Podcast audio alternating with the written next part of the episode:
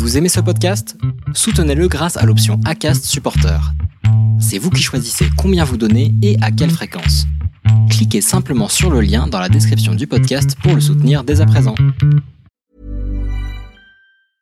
Cool fact a crocodile can't stick out its tongue. Also, you can get health insurance for a month or just under a year in some states. United Healthcare short term insurance plans, underwritten by Golden Rule Insurance Company, offer flexible, budget friendly coverage for you. Learn more at uh1.com. Wow. Nice. Yeah. What you're hearing are the sounds of people everywhere putting on Bombas socks, underwear, and t-shirts made from absurdly soft materials that feel like plush clouds. Yeah, that plush. And the best part? For every item you purchase, Bombas donates another to someone facing homelessness. Bombas. Big comfort for everyone. Go to bombas.com slash ACAST and use code ACAST for 20% off your first purchase. That's bombas.com slash ACAST. Code ACAST. Everyone knows therapy is great for solving problems, but getting therapy has its own problems too, like finding the right therapist, fitting into their schedule, and of course, the cost. Well, BetterHelp can solve those problems. It's totally online and built around your schedule. It's surprisingly affordable too. Connect with a credentialed therapist by phone, video, or online chat, all from the comfort of your home. Visit betterhelp.com to learn more and save 10% on your first month. That's BetterHelp H E L P. Salut, je m'appelle Solène Rigoulet et bienvenue dans Friendship. Friendship, c'est le podcast où des amis témoignent, racontent leur histoire pour t'accompagner dans tes relations. Des amis se livrent pour que leurs erreurs ou leurs réussites puissent t'aider sur le long chemin de la vie. Et aujourd'hui, tu as rendez-vous avec Mimi et Fab. Il faut savoir que selon un sondage réalisé par Kappa, 13% des Français sont amis avec leur supérieur hiérarchique. Et ça a été le cas de mes deux invités du jour. Fab, de son vrai nom Fabrice Florent, a créé en 2005 le webzine féminin et féministe Mademoiselle. Aujourd'hui, il a vendu son entreprise et il est créateur de contenu très actif en podcast mais aussi sur Twitch et sur YouTube. Et il raconte son amitié avec Mimi. Mimi, elle, elle a 15 ans de moins que Fab. Elle a été embauchée chez Mademoiselle comme stagiaire. Puis petit à petit, avec son talent et ses compétences, elle a gravi les échelons pour être aujourd'hui rédactrice en chef. Ils racontent leur histoire et la difficulté parfois de trouver un équilibre entre relations amicales et relations professionnelles. Et on revient aussi sur les grosses tempêtes qu'ils ont dû affronter, comme par exemple Mademoiselle en 2016. Et sur ce, je te souhaite une très bonne écoute. Vous les copains, je ne vous oublierai jamais. Dans l'amitié, il n'y a pas de fidélité. Pas de légitimité à être jalouse, par exemple. Il n'y a pas d'alliance, pas de cérémonie, pas de champagne pour célébrer une amitié. Pourtant, de toutes les relations qu'on a dans la vie, il y a des chances pour que les amitiés soient celles qui durent le plus longtemps. L'homme le plus riche est celui qui a les amis les plus puissants. You can count on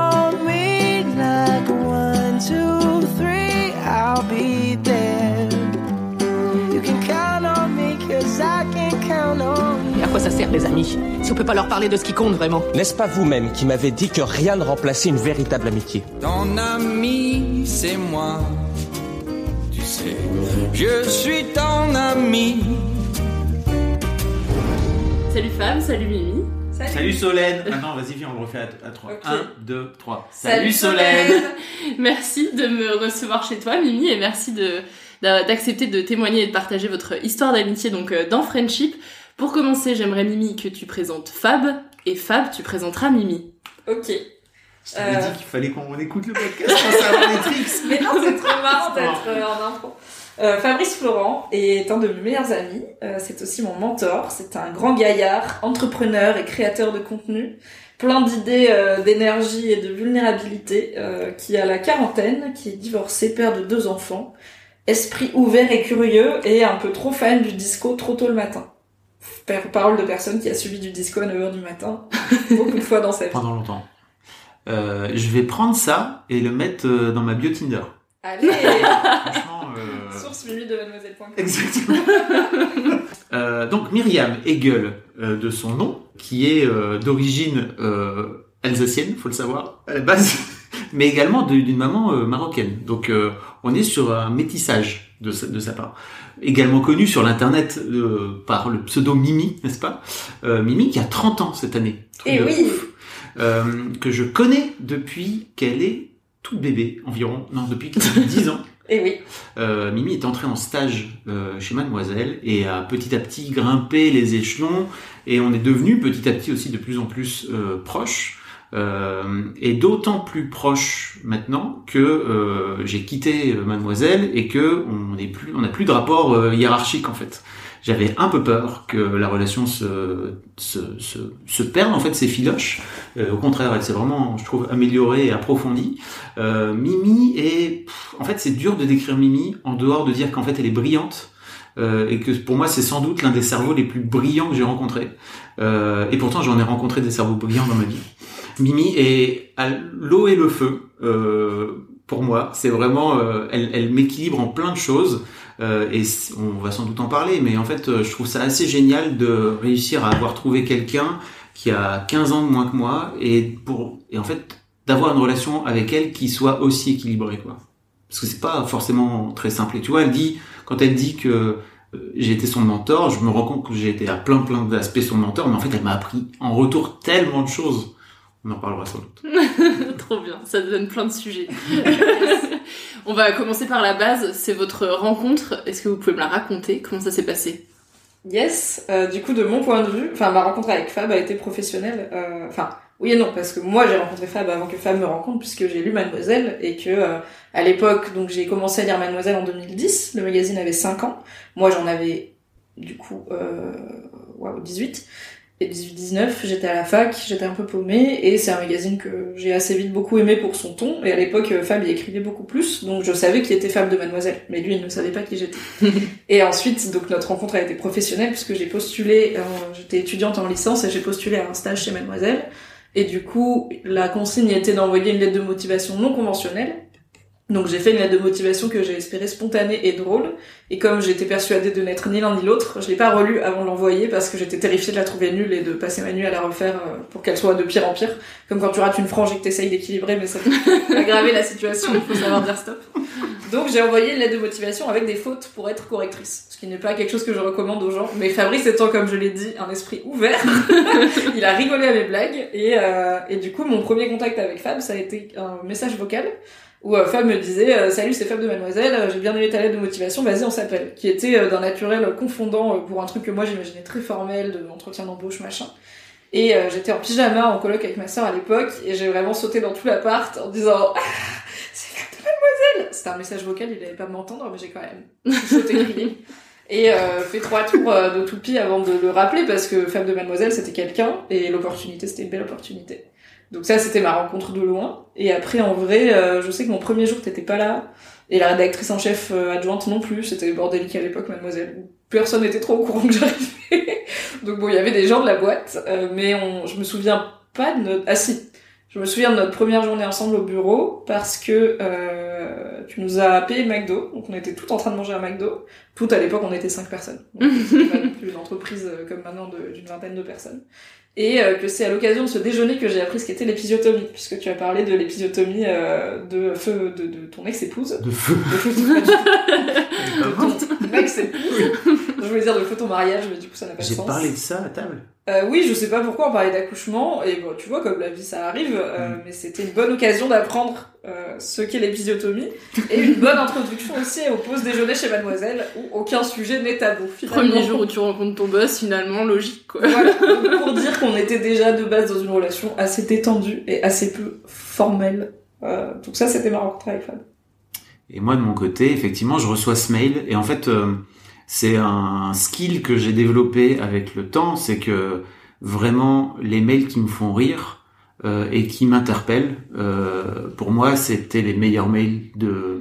Et en fait, t'as beau avoir la meilleure candidature possible, un CV en béton et tout. Si tu m'envoies un mail un peu chiant, en fait, je pars du principe que tu vas pas aussi réussir à alpaguer la, la lectrice, quoi, tu vois, ou le, ou le lecteur de Mademoiselle, plutôt la lectrice.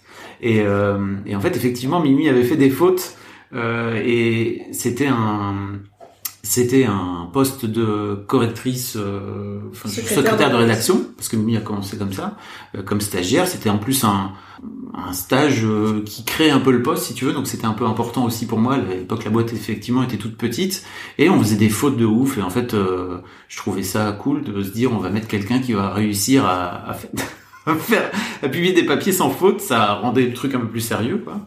Et ouais, je me souviens que je t'ai appelé en fait en te disant, euh, bon bah, en fait, euh, ton article, enfin tout ce que tu m'as écrit, c'est génial, mais euh, t'as dû faire euh, trois, quatre fautes dedans. euh, que se passe-t-il, quoi, tu vois? Non, tu me l'as pas dit dans le message parce que j'aurais pu te vraiment je me suis Ah non, mais c'est c'est nulle. c'est dans le coup de fil qu'on a Oui, eu. dans le coup de fil, oui, Ouais. tu me l'as dit. Mais pas dans le message vocal. Et je sais plus comment je t'ai proposé de le, de le corriger ou de le relire. Enfin, je sais plus exactement ce que je t'ai proposé de faire, mais en fait, pour moi, c'était, c'était vachement plus important que tu sois capable de, d'être drôle et d'être dans le ton que de faire un truc hyper au carré. Donc, déjà, tu vois, on était déjà sur une forme de, de YOLO par rapport à, à faire, à remplir des, à remplir des papiers, euh, à faire des papiers sans faute, quoi, tu vois. Mais ceci dit, déjà de, de base, c'est upgrader forcément le truc en arrivant, quoi. Oui, et en vrai, euh, je suis pas, pas mauvaise en grammaire et orthographe quand je me relis. Mimi est dicodore, faut le savoir. Double championne régionale des Dicodor Oh, bah, en donc. montant. Donc, euh, voilà, je suis, j'avais des vraies compétences pour ce poste. J'étais pas juste marrante. Mais euh, je ne me suis pas roulée. Et alors, euh, comment la relation elle s'est construite puisque bah, toi, Fab, t'étais euh, le boss de Mimi. Au début, tu dis Mimi, vous avez parlé dès la pr- premier déj de d'épisiotomie. Enfin, c'est- ça a tout de suite été très détendu. Mais à quel moment est-ce que ça s'est passé à un stade supplémentaire de on va un peu plus loin que la relation juste employé-boss Moi, je dirais que ça s'est fait petit à petit, vraiment dans le temps, parce que ça fait dix ans qu'on se connaît maintenant, et c'est vrai que pendant longtemps, euh, pour moi, t'as juste été, bah, tu vois, une, une employée, une salariée euh, qui faisait bien son travail, avec qui c'était trop cool de discuter, etc. Mais euh, sais- en fait, je sais pas trop comment ça s'est. Enfin, tu vois, pour moi, c'est vraiment très graduel. T'as t'as un moment donné, t'as en tête toi, Non, j'ai pas de déclic. Je pense que donc les deux premières, ma première année et demie chez Mademoiselle, j'étais à Lille, et parce que Fab habitait à Lille avec sa famille et que le magazine était lillois. Et à ce moment-là, je pense que toute cette période, on avait une relation plutôt pro, mais très cool, euh, où il y avait déjà, en fait, euh, moi, je connaissais pas grand monde à Lille, et euh, du coup, bah, je, ça me dérangeait pas de rester tard au bureau et tout, tu vois. Moi, je faisais des trucs intéressants. Enfin, j'avais une chambre dans une coloc, j'avais pas internet, honnêtement, je m'ennuyais pas mal. Donc, euh, j'étais pas à première partie à 18h, et souvent, bah, Fab et Taous Merakchi, qui était la rédac chef adjointe de l'époque, restaient aussi tard pour parler de plein de trucs. Et en fait, quand bien même j'étais stagiaire dernière arrivée, j'étais tout à fait la bienvenue dans ces conversations et il y avait pas du tout de côté genre en fait on veut rester entre nous euh, t'as rien à faire là. Donc euh, bah Ça ça a m'a jamais permis été de- l'ambiance, hein. non mais c'était trop cool. Enfin c'est une super opportunité pour euh, quelqu'un dans ma position de se sentir inclus dans ces discussions d'avoir mon mot à dire et parfois c'était des aussi des discussions un peu éditoriales de, de quoi on parle et tout. Donc je pense que c'était le début euh, mine de rien de ce qui allait devenir ma longue formation. Donc euh, et puis il y avait aussi de la déconne parce que Taous et Fab ils se connaissaient très bien donc il y avait aussi voilà un peu de vie perso mais rien de, de qui débordait du cadre de ce qu'on se raconte à la pause déj quoi. Et euh, donc j'ai pas de je pense que tout le temps à Lille on était juste patron employé. Ensuite euh, moi j'étais à Lyon en télétravail et du coup bah on, on se voyait moins euh, puisque je venais à Paris pour voir donc le pardon le bureau Mademoiselle a emménagé à Paris. Moi j'avais pas envie d'habiter à Paris donc je suis partie de Lille et je suis repartie à Lyon et j'ai continué à bosser pour moi dans le télétravail et euh, Fab est resté vivant à Lille, mais il allait à Paris du coup pour le, pour le travail. Et le deal, c'était que je faisais 10 jours à Lyon, puis je passais 2-3 jours à Paris, puis rebelote 10 jours à Lyon. Donc euh, je venais... euh, et à ces occasions-là, en fait, ça me permettait de rattraper un peu tout le truc, truc social et tout ce qu'on peut pas gérer à distance. Et du coup, souvent, on faisait des dîners et des trucs comme ça euh, pour euh, bah, rattraper plein de choses. Et je pense que c'est à ces occasions-là qu'on a appris à se connaître un peu plus euh, personnellement. Et euh, aussi, bah, moi, c'était une période de la vie où t'évolues beaucoup et très vite, enfin, le début de la vingtaine. Euh, j'ai eu la chance d'évoluer chez Mademoiselle, qui était un environnement hyper bienveillant et euh, challengeant aussi parce que bah, c'était plein de meufs qui réfléchissaient sur qu'est-ce que ça veut dire être une meuf et une super opportunité de, de remettre en question plein de choses dans sa vie. Donc j'étais aussi dans une période un peu chaotique et bah parler à quelqu'un qui était un peu plus âgé et qui en même temps euh, bah, était habitué à écouter la voix des jeunes femmes et savait ce qui se passait dans leur vie et savait de quoi je parlais quand on parlait d'internet et tout. Enfin, il y avait pas de, oui, il y avait des différences générationnelles, genre l'amour du disco et la connaissance du basket des années 90, mais rien qui faisait qu'il était là. euh, C'est quoi tes histoires de Snapchat, tu vois Enfin, c'est d'internet. donc, euh, non mais Oui, c'est vrai. tu vois, je pense qu'il y a C'est plein de limite, je connaissais mieux Snapchat que toi. je pense qu'il y a vraiment plein de gens de 20 ans en 2012, leur patron de 35-36 ans, Ouais. ils maîtrisaient pas Internet euh, comme toi tu maîtrises, tu vois. t'es- Et bah, du coup, euh, il y avait une différence certes de maturité, mais dans les références, les même les séries qu'on aimait bien et tout, Mhm. on avait plein de choses à se dire en fait. Et on aimait, je pense que aussi on adore se marrer et aller manger des trucs. Oui. Et c'est deux bons points communs pour devenir potes, parce que aller manger des trucs et rigoler, c'est ça crée des liens assez. Et en fait, à côté de ça, moi, j'avais, quand je te disais que vraiment Mimi m'a appris, m'a appris plein de choses, c'est que, par exemple, je crois que Mimi est la première personne à m'avoir dit, mais moi, je veux pas d'enfant. Quand t'avais 20 piges, et je crois que j'ai été sans doute un des énièmes connards qui t'a dit à ce moment-là, ouais, mais bon, euh, t'as le temps, tu changes, t'as le temps, tu changeras d'avis, quoi, tu vois. Et en fait, t'as été Je trop cool pas, peut-être. parce que tu m'as, tu vois, tu m'as, mais comme plein de meufs d'une manière générale, moi j'ai vraiment fait ce parcours-là, tu vois, euh, en tant que mec, de d'avoir des jeunes femmes en face de moi qui étaient bienveillantes et quand euh, je sortais des conneries que tous les mecs ont pu sortir, je crois que le truc qui me différencie un peu d'eux, c'est que euh, quand elles me disent ah bah non c'est pas vrai c'est pas notre vécu moi je les écoute tu vois là où les mecs disent oh, c'est juste en train de nous raconter de la merde moi je suis ah bon mais pourquoi? Enfin tu vois c'est un peu de curiosité. Et c'est vrai que quand quand je t'ai dit ça tu m'as dit non mais ça va t'es chiant euh, avec euh, à dire euh, non non moi vraiment je sais que je veux pas d'enfant en fait. Je fais ah bon mais raconte-moi pourquoi c'est quoi ta vie etc et puis euh, l'autre truc qui m'a marqué aussi c'est que tu m'as tu me racontais tu m'as raconté au détour d'une pause déj ou un truc comme ça que t'étais avec un gars et qu'en fait t'étais en couple libre. J'étais là, c'est quoi le couple libre? Ah yes, oui, J'avais euh, euh, 30, expérience. 30, enfin, tu vois, j'avais 30 et quelques piges. Moi, j'ai rencontré ma ma femme à l'époque quand j'avais 17 ans. Enfin, tu vois, pour moi, ça n'existait pas. Il y avait pas. Enfin, tu vois, c'était avant. euh, c'était avant les réseaux sociaux, quoi. Tu vois, c'était avant Insta, c'était avant le féminisme, c'était avant euh, l'ouverture. Enfin, c'était vraiment. C'était il y a pas très longtemps, en vrai. C'était il y a peut-être 10 piges. Mais c'était vraiment, j'ai l'impression, une autre époque en termes d'ouverture et d'ouverture sur le monde. Et, et en fait, c'était trop cool aussi. Je me suis dit, comment c'est En fait, tu, tu vois un gars, mais tu vois aussi d'autres gars à côté. Tu dis, ouais. Et c'est ok. Et je- wow, ok. Mais comment ça se passe? Et là, En fait, on a eu une discussion géniale. Je me suis dit, cette meuf, elle est quand même marrante. c'est trop un bon exemple parce que de en fait pourquoi ça fit? Je pense que c'est cette ouverture d'esprit et le fait que voilà Fab a jamais eu cette position de de moi je sais parce que je suis un mec ou parce que je suis plus vieux et qu'il est toujours curieux. Donc voilà le couple libre au lieu de faire ce que un milliard de personnes ont fait à savoir dire euh, c'est une connerie vous êtes bizarre ou même un truc un peu genre ok les jeunes oh là là on sait plus quoi inventer tu vois il était juste curieux de comment ça marche et je trouve ça trop bien d'apprendre des trucs.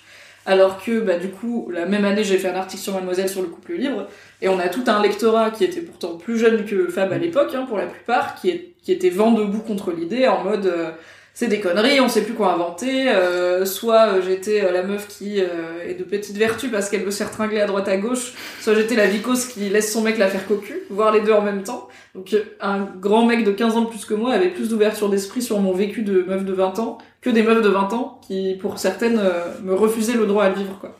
Ouais, donc c'est vraiment pas euh, question d'âge, c'est une question de open mind. Ouais, t'as trouvé quelqu'un euh, qui écoutait et qui se questionnait aussi sur ce que tu racontais et pas juste euh, qui, Bah, qui me prenait au fermait toutes les portes, pense, quoi. Enfin, et qui s'intéressait, et qui est, que je pense t'as toujours été dans la vibe de, bah, c'est pas parce que c'est pas mon truc que c'est pas un bon truc, c'est juste chacun aussi a ses préférences.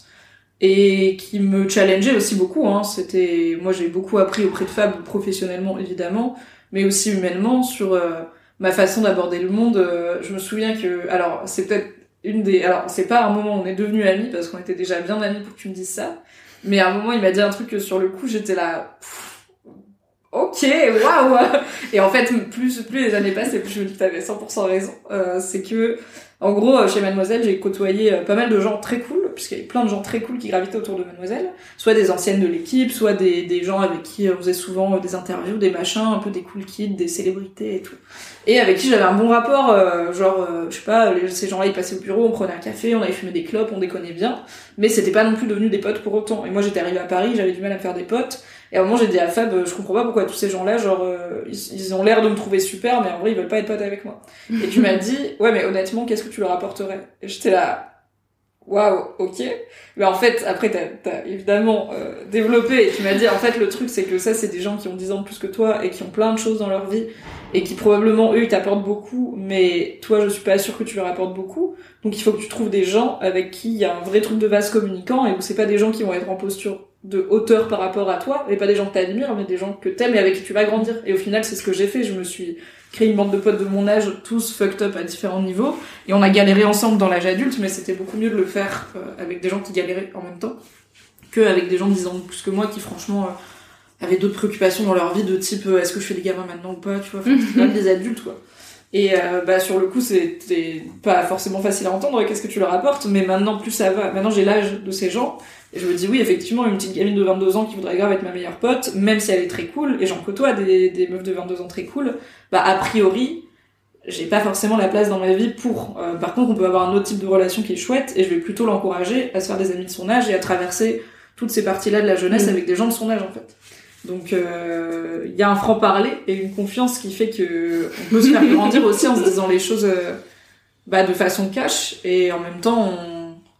j'ai pas souvenir que tu je pense que ça a dû m'arriver mais tu vois j'ai pas souvenir que tu m'aies dit un truc qui m'a blessé et généralement je me souviens quand les gens que j'aime ont dit un truc qui m'a blessé parce que c'est le moment où tu fais genre oh, c'est c'est pas c'est pas la fin Mm. du monde mais tu t'en souviens quoi et je suis là je sais pas si tu m'as déjà blessé un jour en me disant un truc quoi Mais je crois que t'es difficilement blessable aussi. C'est-à-dire que t'es pas, t'es pas vraiment dans cette posture-là. Je sais que j'ai pu, par mon franc-parler, parce que euh, c'est vraiment un truc que j'aime faire dans la vie, c'est-à-dire, ok, en fait, euh, les relations tièdes, ça me gonfle un peu, tu vois, et moi, je préfère me dire, bah, en fait, tu m'aimes ou tu me détestes, mais en attendant, bah, au moins, tu sais ce que je pense, quoi. Euh, c'est plus simple. À la fin, on meurt, tu vois, et tant qu'à faire, autant euh, passer le plus de temps possible avec des gens avec qui t'es au clair, quoi. Euh, et je sais que j'ai pu avoir des amis et des gens qui ont souvent mal vécu, tu vois, ce, ce franc-parler, alors qu'en fait, moi, je suis toujours très bienveillant, euh, et qu'il y a des gens qui peuvent le prendre mal, et je comprends, en fait, tu vois, mais c'est...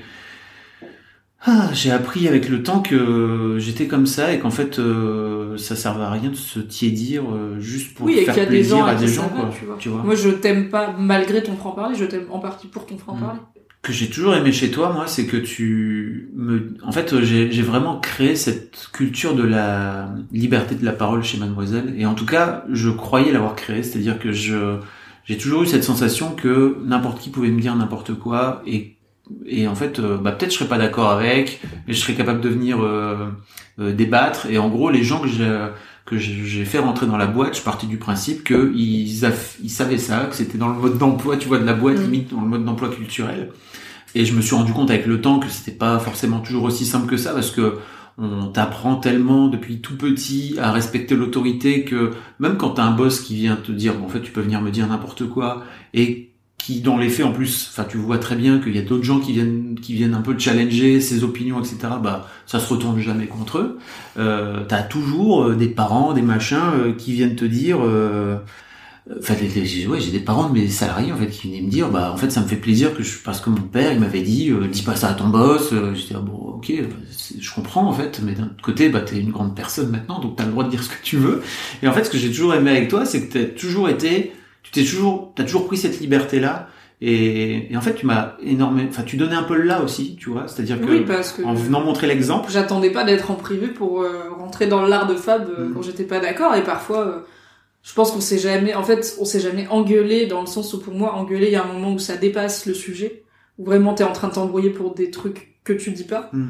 Euh, mais on sait on a débattu fort euh, sur euh, des trucs où Fab il, il disait bah on va faire ça c'est une bonne idée. J'étais là je pense fondamentalement que c'est une connerie. Donc au bout d'un moment tu m'as donné des responsabilités euh, de défendre mon beefsteak et devant la rédac aussi parce que moi j'apprends beaucoup en observant. Et je pense que j'ai appris du coup en observant chez Matt que effectivement les gens bah à l'époque enfin il y avait voilà Taous Merakchi elle a une grande gueule aussi et tout. Et en fait il challengeait Fab et ça se passait bien donc je l'ai fait. Et bah assez naturellement euh, je pensais aussi que le faire et montrer que ça se retournait pas contre moi suffirait à ce que tout le monde euh, sache que c'était possible? Et est-ce que du point de vue des, des autres, je sais pas si vous avez eu l'occasion d'en parler avec euh, les, les autres filles de, de chez Mad, mais est-ce que c'était pas aussi vu du fait que, bah, vu que vous étiez assez proches, t'osais toi Mimi en, euh, dire les choses clairement à Fab, que quelqu'un qui avait pas la même relation n'aurait pas forcément osé, aurait eu plus de mal parce que c'était plus une relation, ben, boss, euh, salarié. Bah si carrément, mais ça je l'ai compris beaucoup plus tard qu'il y avait un côté ouais mais toi tu peux lui dire parce que t'es sa pote. J'étais Mm. là non je suis devenue sa pote parce que je lui dis. En fait c'est de l'inverse mais les gens étaient pas là. Enfin forcément ils étaient pas là au début. Et du coup j'ai compris très parce qu'on me l'a dit très tard qu'il y avait un côté bah oui mais en fait euh, enfin c'est sûr toi Mimi tu peux lui parler comme ça vous êtes potes. Et j'étais là ah ouais non en fait je peux lui parler comme ça depuis le premier jour où on bosse ensemble quand on n'était pas potes et que j'avais 20 piges et que j'avais zéro expérience pro et zéro légitimité à part bah un boss qui m'a dit je te prends pour ton cerveau, donc euh, autant que je l'utilise tant que je suis là, quoi. Euh, mais euh, effectivement, oui, ça, ça a pu être perçu comme j'ai des prix, enfin j'ai des passe droits parce que voilà, je peux le, ce qui se comprend. Enfin oui, il y a des, il y a plein de situations où tu peux te permettre de dire quelque chose à quelqu'un de proche que tu dirais pas à quelqu'un dont t'es pas proche. Mais sur les retours, enfin sur le cadre pro, en vrai, tout le monde pouvait dire, je pense, Ouais, la même après, chose. moi, j'ai appris aussi à dire beaucoup plus clairement mon mode d'emploi. Tu vois, je te disais, je donnais le mode d'emploi, mais je crois qu'il y avait aussi beaucoup de d'implicite là-dedans. Et avec le temps et l'expérience, j'ai appris à dire clairement aux gens, en fait, tu peux me dire les choses, et je te promets que tu peux tester auprès de, enfin, vérifier auprès du reste de l'équipe. Tu peux me dire les trucs, et je préfère que tu me dises que tu me dises les trucs plutôt que tu les gardes pour toi et que tu partes en disant, oh, j'ai vécu une mauvaise expérience chez Mademoiselle. Surtout, ça tire tout le monde vers le bas quand tu viens pas quand tu viens pas donner ton avis, parce que pour moi, à la base, Mademoiselle, c'est un média, et en fait, un média, dedans, bah, il y a des articles avec des opinions, et l'important, c'est que, bah, on peut très bien ne pas tous être d'accord, et venez, en fait, on vient faire en sorte de créer aussi le débat, parce que si on a ce débat-là entre nous, ça veut dire qu'il y a potentiellement ce débat dans la société entre, je sais pas, des bandes de potes ou des gens qui se connaissent, et si on n'arrive pas à refléter ça, euh, bah on perd. En fait, à chaque fois, on rate notre mission, quoi. Et effectivement, ça faisait partie de l'ADN de la boîte d'avoir des débats. Effectivement, on se- a pu s'engueuler, en fait, mais en fait, à chaque fois, c'était des engueulades sur euh, plutôt pour faire en sorte de tirer le projet vers le haut, quoi. Tu vois. Et ça a jamais terni notre relation personnelle. Il y avait, en fait, on pouvait passer une heure à débattre d'un truc euh, et finir par se dire euh, bon, on s'arrête là parce qu'on tourne en rond. Et en fait, le soir même, aller manger un morceau et soit débriefer ça en mode, en fait, j'ai l'impression que tu comprends pas d'où je viens et que tu rejettes mon idée parce que t'as décidé que j'avais tort et pas parce que tu l'entends, parce qu'ils ont des vraies conversations qu'on a eues. Euh, ou alors euh, parler d'autre chose et dire bon ça c'est le taf, vas-y on le laisse pour demain et juste euh, bah comment ça va, j'ai vu ta film hier, c'était cool.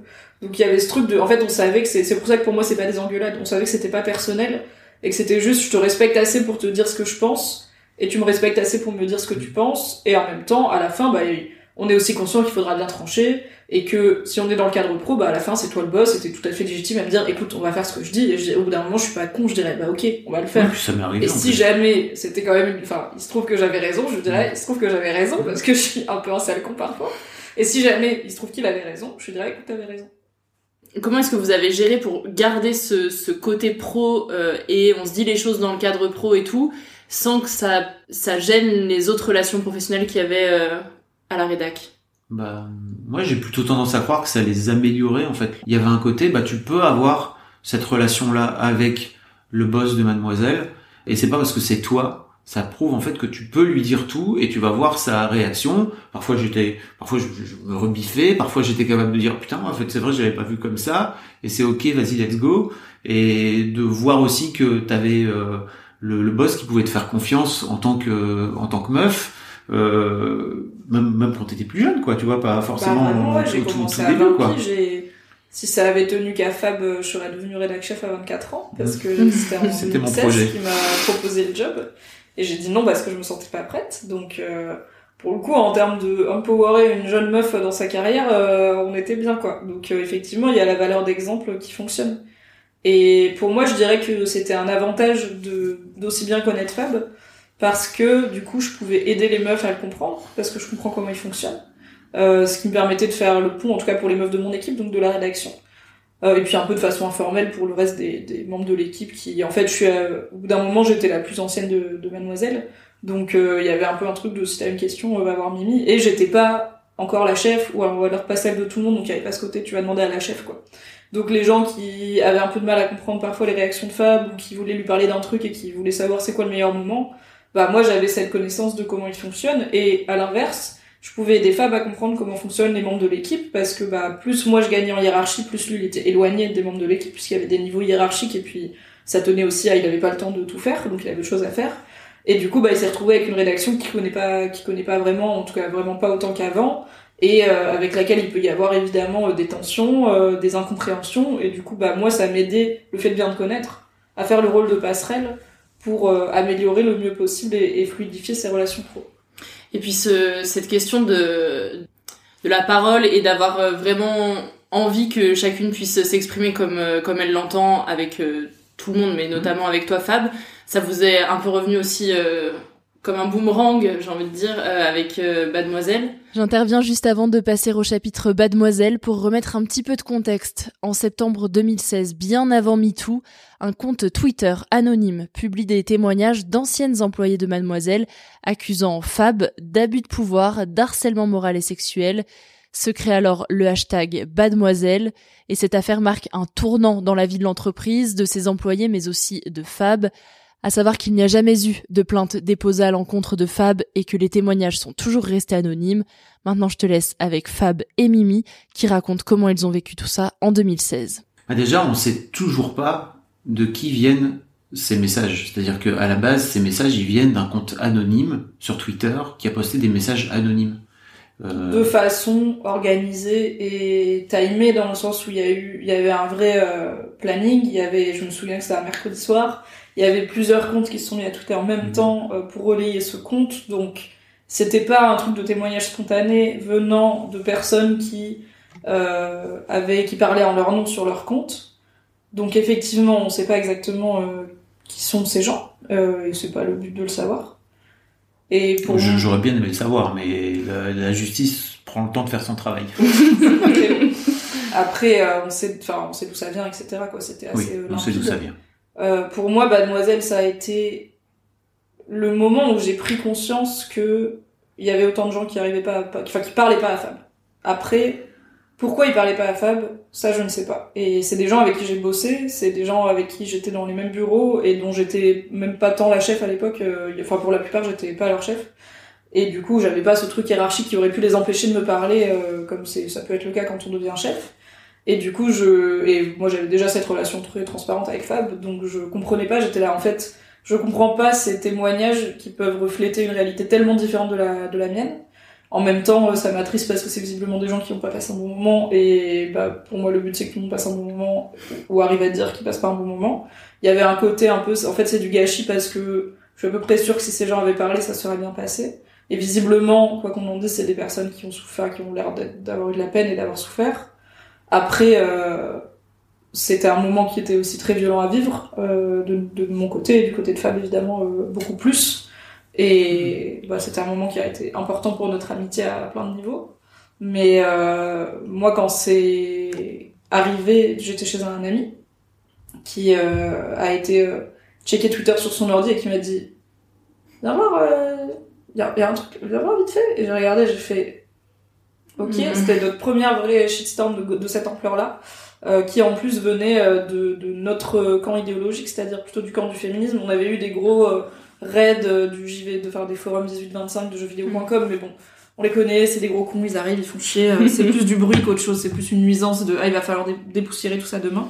Là c'était un vrai truc de qu'est-ce qui se passe? Et à l'époque c'était pas, enfin c'était bien avant MeToo, la culture euh, du call-out et de, d'utiliser euh, les réseaux sociaux et notamment Twitter comme outil euh, d'ampleur pour dénoncer des choses qui sont de l'ordre de voilà d'agissement d'entreprise privée en plus mademoiselle bon c'est pas c'est pas Danone quoi ou Nestlé en termes d'ampleur hein, c'est une toute petite structure. C'était quelque chose qui était beaucoup moins courant que maintenant où il y a balance ta start-up balance tout, mm. tout ce que tu veux où il y a eu MeToo et balance ton port donc il n'y avait pas vraiment de, d'habitude et de recul sociétal sur que faire quand ça t'arrive et, du, et, et, quelle ampleur ça va prendre? Enfin, moi, j'étais vraiment devant tout ça en mode, ok, il se passe un truc, mais je sais pas ce qui se passe. Euh, et j'ai appelé Fab tout de suite.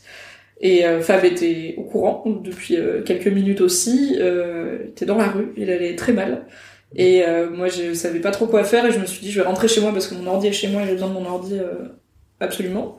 Et je suis rentrée chez moi et en fait j'ai deux potes qui ont compris que, enfin qui ont compris que c'était un truc sérieux et qui m'ont dit on va venir te tenir compagnie, ça va pas être une très bonne soirée. Et euh, avec le recul, mais ça, je te l'ai dit, donc je suis retournée au travail le lendemain. Et euh, il s'est passé plein de choses, c'était intéressant. Euh, mais avec le recul, euh, je regrette j'aurais dû aller, j'aurais dû retrouver Fab. J'étais à Paris ce soir-là et j'aurais dû retrouver Fab parce que ça allait pas et que moi non plus ça allait pas. Et en fait, c'est trop cool d'avoir vu mes potes et je suis contente de pas avoir été toute seule, mais j'aurais dû pas être toute seule avec toi parce que c'était plus dur pour toi que pour moi et c'était vraiment très dur. Parce que toi, du coup, tu t'es retrouvé chez toi tout seul euh, J'étais avec euh, Clémence euh, et en fait euh, Clémence Bodoc, Clémence Bodoc. de Mademoiselle. Contexte. Clémence Bodoc euh, et bon voilà, c'est pas c'est pas une période très marrante pour moi. euh, le quand je découvre ces tweets, en fait, le monde euh, s'effondre sous mes pieds. Quoi. Vraiment, je j'ai mon premier truc, en fait, c'est de me dire je vais aller me foutre en l'air. Donc euh, euh, parce que en fait, euh, à l'époque, ça fait dix ans que je suis en train de porter ce projet, que j'ai passé mais une énergie et un temps fou à vouloir faire en sorte de de rendre le monde un peu moins nul, quoi. Et, et en fait, j'ai un peu la sensation que c'est que, que, que cette récompense-là, en fait, elle est totalement injuste. Euh, je dis pas que j'ai été un pas trop parfait, hein, tu vois, j'ai démarré Mademoiselle, j'avais 28 ans, j'ai fait plein d'erreurs euh, de management, j'ai fait des, des je, je, comme je te disais tout à l'heure, j'ai un côté franc-parler euh, où je sais que j'ai pu blesser des gens, tu vois, mais ça a jamais été malveillant. Euh, et je défie quiconque de venir me dire aujourd'hui que j'ai pu être malveillant avec parce que j'ai pu dire des trucs qui ont pu blesser des gens, tu vois, mais encore une fois, enfin, ça n'a jamais été malveillant de ma part. Euh, et je trouvais que le, je trouvais que cette façon de me foutre comme ça sur la place publique, euh, de façon anonyme, c'est-à-dire que tu sais pas d'où ça vient, tu sais pas qui a écrit ça, euh, avec euh, une réalité qui n'a strictement rien à voir avec que moi j'ai pu vivre, si tu veux.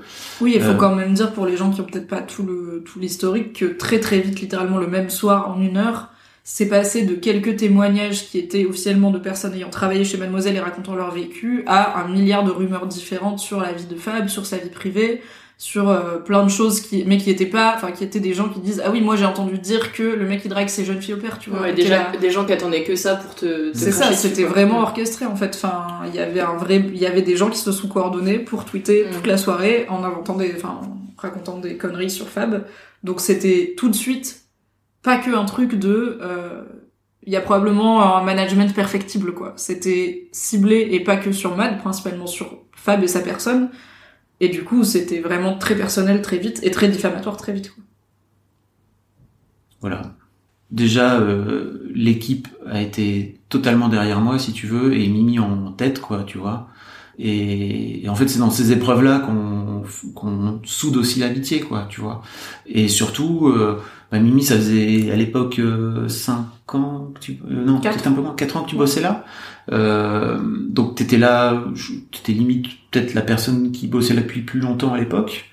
Euh, et, et en fait, le fait que tu viennes me dire, bah moi en fait c'est pas mon, enfin parce qu'en fait tu finis par douter de, est-ce que c'est la, vraiment la personne que je suis, si tu vois ce que tu es en train de dire, tu dis, j'ai vraiment fait ça, Euh, parce que t'as vraiment l'impression que non, et, et en fait euh, bah peut-être que si, mais tu finis par toi-même douter. Ça fait douter de ouf. Hein. c'est complètement marteau, vraiment. Tu, tu sais plus vraiment quitter, quoi. Tu vois, c'est vraiment très étrange. Ça te gaslight totalement, quoi. Tu vois, tu dis, ah.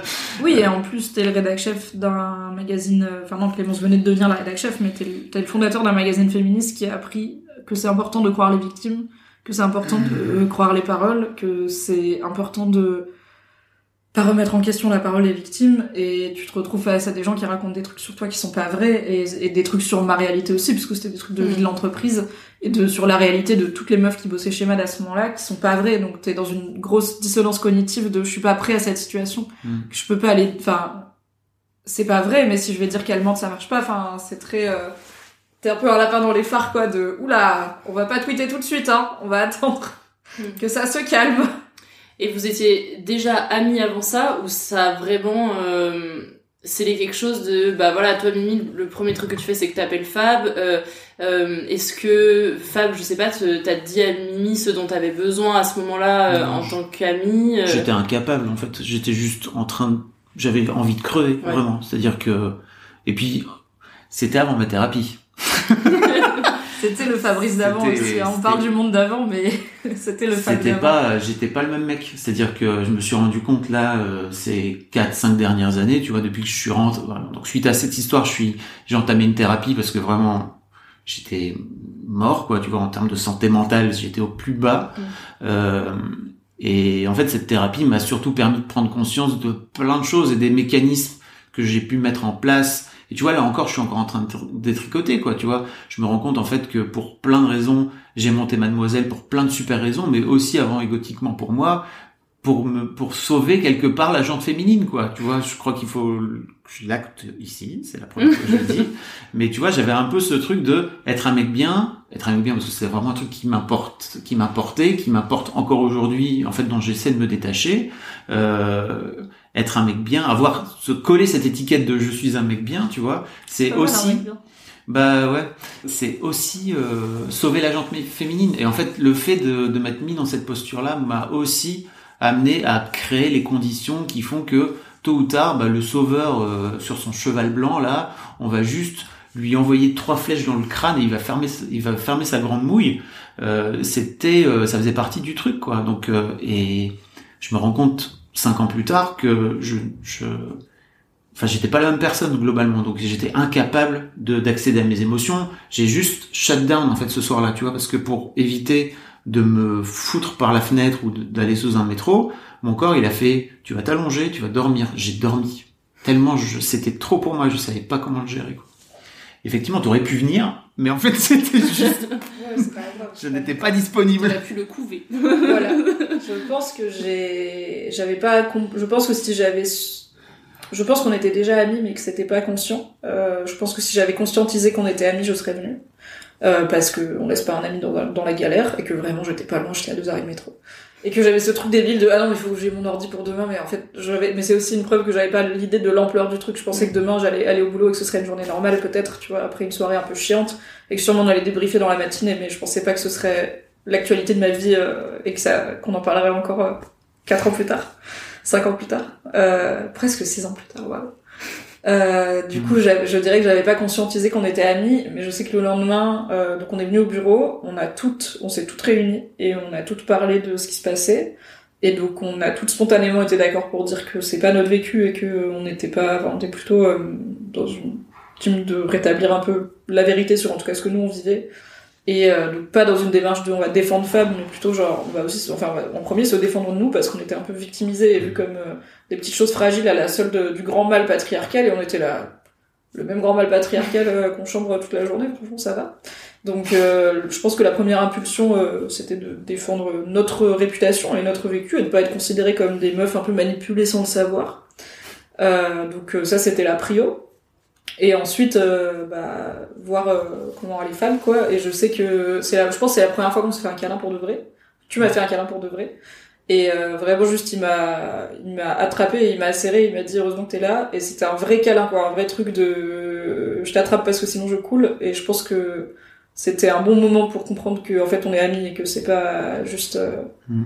c'est pas juste du taf et que on était à la fois en train de traverser ce truc professionnel qui était compliqué mais aussi de le traverser d'un point de vue personnel et qu'on allait aussi partager cette expérience personnellement, qu'on que j'allais pas la réserver à mes amis et toi à tes proches, qu'on allait aussi partager qu'est-ce que ça nous faisait euh, au-delà du point de vue pro quoi.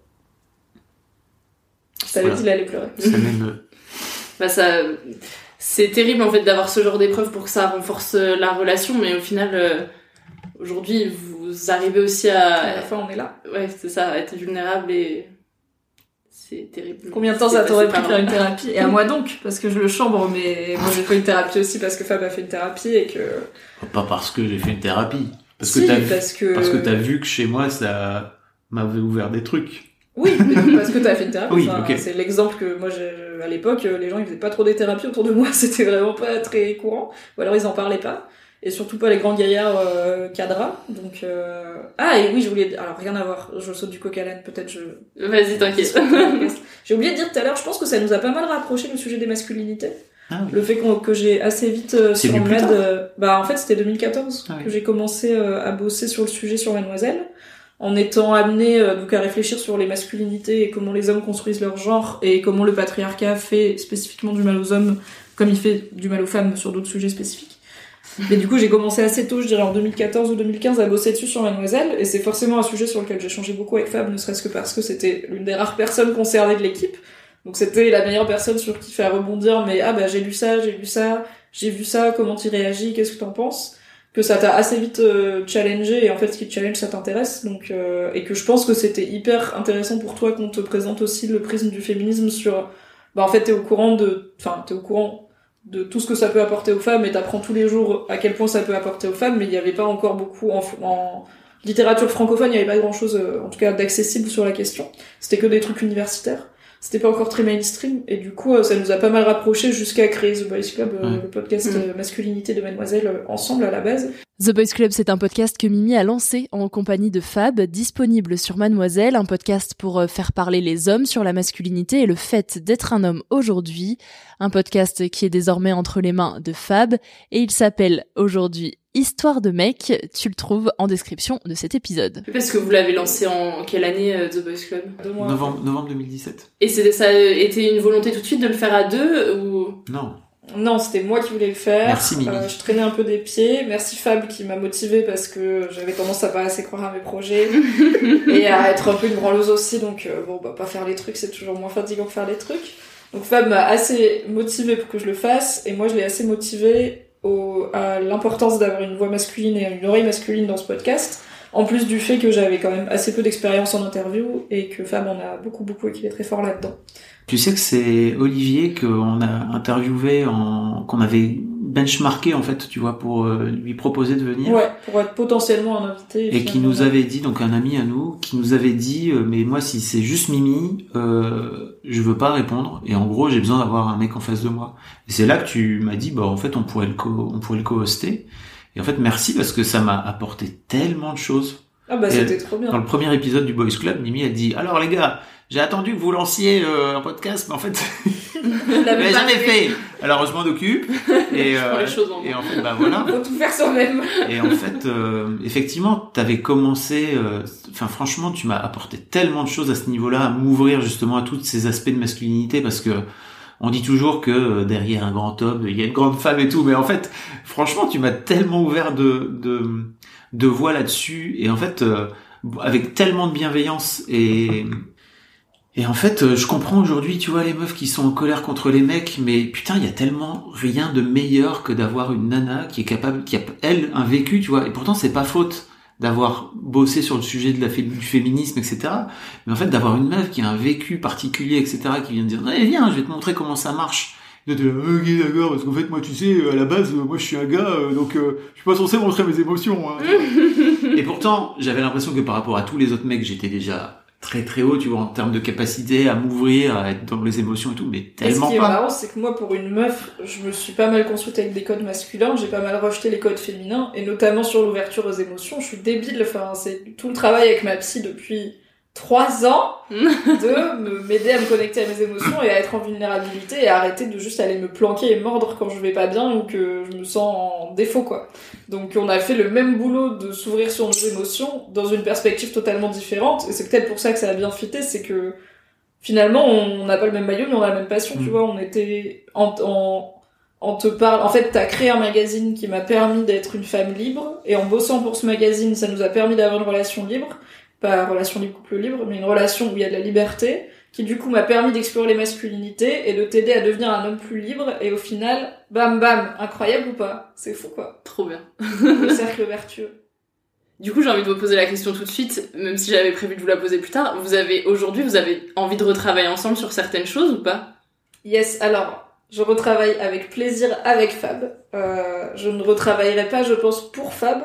Je pense qu'il y a un truc de hiérarchie où, en fait, au final, on, on est, enfin, moi, je suis si contente de notre relation actuelle euh, depuis qu'elle est, parce que je suis d'accord avec ce que t'as dit au début. Elle est encore mieux depuis qu'on Mm. travaille plus ensemble. Et je pense qu'en fait, elle est encore mieux parce Depuis que tu est... n'es plus ma salariée. Oui, Mm. parce que voilà, parce que on travaille ensemble, j'étais sa salariée. On est de facto sur un pied d'égalité. Et en fait, on l'était déjà avant, intellectuellement, mais du coup, il y avait forcément le, la hiérarchie qui à un moment, voilà, il faut bien trancher et tout. Et en fait, les, les, pour le coup, je sais qu'on n'a jamais vraiment eu d'embrouille personnelle, même de ton qui monte. Euh, par contre, il y a eu du ton qui monte parfois pour des trucs de taf, comme on l'a dit. euh, c'est une bonne idée, non, c'est pas une bonne idée, on fait ça maintenant, non, on fait ça après-demain, blablabla. C'est une tête de mule, hein, putain. Oui, et puis euh, le mec, quand il a une idée, il décide que c'est maintenant qu'il faut la faire et pas après-demain quand on aura du matos pour la faire. Donc, tu vois, ça, c'est on n'était pas, on, on se frottait un peu, quoi. Euh, mais du coup, il y avait ce truc de hiérarchie et maintenant il y a plus du tout. Et en fait, on marche beaucoup mieux à égalité. Euh, parce que c'est chiant pour chacun. Je pense que c'est chiant pour toi de finir par dire en fait Mimi c'est moi le chef, c'est moi qui vais décider. Et c'est chiant pour moi de finir par dire en fait je suis pas la chef donc décide euh, et on marche mieux à égalité. Donc j'ai très hâte de retravailler avec Fabrice. Je pense pas que je retravaillerai pour toi. Et en même temps, c'est pas un no J'ai pas envie, moi. Je pense qu'on bosse mieux à égalité, tu vois. Euh, Peut-être Peut-être un qu'un jour, tu travailleras s'associera. pour moi, mais on ne sait pas. J'allais dire, t'as entendu Peut-être Ouais. un jour on s'associera. Moi j'ai décidé de devenir ta girl boss, toi t'es là, maybe on va faire l'égalité à fond. non, c'est une vanne, en vrai je peux le prendre, mais. T'imagines, je dois te faire des entretiens annuels, alors Fabrice, beaucoup Mais moi, de temps j'adorerais. sur ses objectifs. Je suis une bonne manager en plus, mais j'ai pas envie d'être ta manager. J'adorerais. Mais aujourd'hui, c'est pas sur les, les rails, quoi. Enfin, c'est pas. euh, Bah j'ai un travail, euh, donc en fait... mais après, euh, tu pourrais avoir envie de faire autre chose en plus à côté. Non, mais on a J'en fait des fais un lives sur Twitch, ouais. tu vois, sur ma chaîne Ouais. par exemple. euh, On fait ça avec toi là, tu vois, dans ce podcast. On a plein d'occasions de. En fait, on continue à créer du contenu ensemble. Juste, euh, bah, j'ai un job, donc pour l'instant c'est mon job. Euh, C'est Mm. pas du travail salarié rémunéré que je fais avec Fab, mais c'est un plaisir. Et euh, oui, un jour, enfin, en tous les cas, on va continuer à se parler beaucoup, aimer parler dans des micros aussi, et créer du contenu. Donc, on est là pour euh, rester quoi. Le duo infernal. Pour parler de ton départ euh, de MAD et de la vente, etc. Comment t'en as parlé avec Mimi? Parce que je, je- alors moi de mon point de vue extérieur, j'imagine quelque chose de, il faut préserver tout le monde, il faut l'annoncer à tout le monde en même temps, euh, et en même temps il y avait le confinement, et en même temps euh, Mimi c'est c'est ton amie. Enfin, il y avait beaucoup de choses qui font que euh, comment est-ce que ça s'est passé le désir de j'ai envie de, de laisser ce, ce magazine, comment j'en parle à Mimi, etc. Bah, le point de départ, c'est quand même la mort de mon associé, Ouais. qui s'appelle Denis, qui lui aussi est mon mentor, qui a 15 ans de plus que moi. Donc c'est marrant parce qu'il y a un, truc, tu vois, qui joue là de, de passage de génération aussi. Vas-y, meurs pas à 52 ans, putain. Euh, 56, il avait. Ouais, bah non plus. Euh, Ni l'un ni l'autre. c'est pas mon objectif euh, de vie, Enfin, franchement. meilleur, une meilleure de vie. J'en sais rien, on verra. Il faut pas faire le malin, quoi. Euh, mais euh, mais ouais, donc ce ce décès là qui arrive de façon très brutale dans ma vie, Denis a jamais eu de d'alerte cardiaque ou quoi que ce soit, tu vois. Le mec meurt en 30 minutes. Euh, on avait un coup de fil, euh, on se passe un coup de Nous, on fil, était tu à vois. Paris, il était à Lille. Voilà. Oui, vous travaillez ensemble. Enfin, il était vraiment, il travaillait pour on Mad. travaillait au En quotidien. fait, c'était là pour nous chez Mad, on le voyait pas beaucoup. Euh, L'équipe très peu. Euh, nous, les managers, donc Clémence Bodoc qui était la rédac chef, euh, moi et euh, la régie commerciale, la, chef, la directrice commerciale et Fab bien sûr. On se voyait un peu plus régulièrement, mais vraiment pour des points stratégie long terme, genre euh, qu'est-ce qu'on fait. euh, C'était deux, deux trois fois par an, de à la fois bilan et euh, stratégie long terme. Donc euh, moi, je l'aimais beaucoup et j'étais une de celles de l'équipe qui le côtoyait le plus, mais c'était déjà pas grand chose quoi. Après toi, toi t'étais très Moi, proche c'était de lui. mon, enfin, tu vois, c'est le gars avec qui j'ai grandi, quoi. Tu vois, Mm. j'ai, rencontré quand j'avais 20 ans. enfin, tu vois, il y a un peu ce truc aussi de. C'est ton Fab un peu. C'est un peu mon fab. euh, Et en même temps, t'es la version 2.0, clairement. euh, de- Oui, je. Il y a plein d'erreurs qu'il a faites que t'as pas faites. Et si un jour je suis le fab de quelqu'un, j'aurais appris plein de choses. Oui, il y en a d'autres que. Putain, c'est clair. Euh... Den- Denis était un mec qui avait 56 ans, si tu veux, donc euh, il y avait vraiment un vrai décalage de génération dans notre rapport au féminisme. Et pour autant, c'était un mec hyper ouvert sur plein de choses, tu vois, aussi, qui apprenait énormément, qui était extrêmement curieux. Et, je crois à qui j'ai apporté aussi de plein de choses, tu vois, euh, quand, euh, quand j'avais 20 ans. Donc il y a eu un peu une sorte de, de, de- tu vois, de passage de relais, c'est marrant. Euh, et donc, ouais, le gars meurt, euh, et moi, ça me, enfin, c'est, c'est juste mon monde s'écroule once again, quoi, tu vois. Et et pour le coup, euh, Mimi et, et Clémence sont hyper euh, touchés aussi par euh, par le sujet parce que bah, elles bossaient pas quotidiennement, mais en fait, on échangeait quotidiennement sur euh, sur le sur les papiers, sur le la, la comment dire l'aspect rédactionnel, etc. Euh, et bon, le mec le mec meurt. Euh, et moi, en fait, euh, je crois que c'est à partir du printemps que euh, se dessine l'idée de ok en fait ça fait quelques années que tu vois il y a eu Mademoiselle je vais pas bien. Euh, j'avais eu dans l'idée de vendre euh, à, au- à l'été 2017 tu vois donc Ah ouais, un an plus tard. ouais. euh, un an après Mademoiselle où vraiment je me suis dit ok je, je, je crois juste que je suis en train de d'associer et c'est ce qui s'est passé tu vois la, la boîte a euh, une tentative de suicide ou en tout cas des idées suicidaires et à un moment donné où c'est pas très sain quoi tu vois euh, mais à l'époque, pour plein de bonnes raisons, euh, je trouve pas de repreneur et en fait je me dis bon bah ok. En fait Denis qui meurt, c'est un peu le wake up call de il faut faut faire quelque chose quoi. Donc ça arrive au printemps en fait, tu vois où je me dis ok peut-être qu'en fait il y a ce truc là qui se dessine et qu'il faut y aller quoi.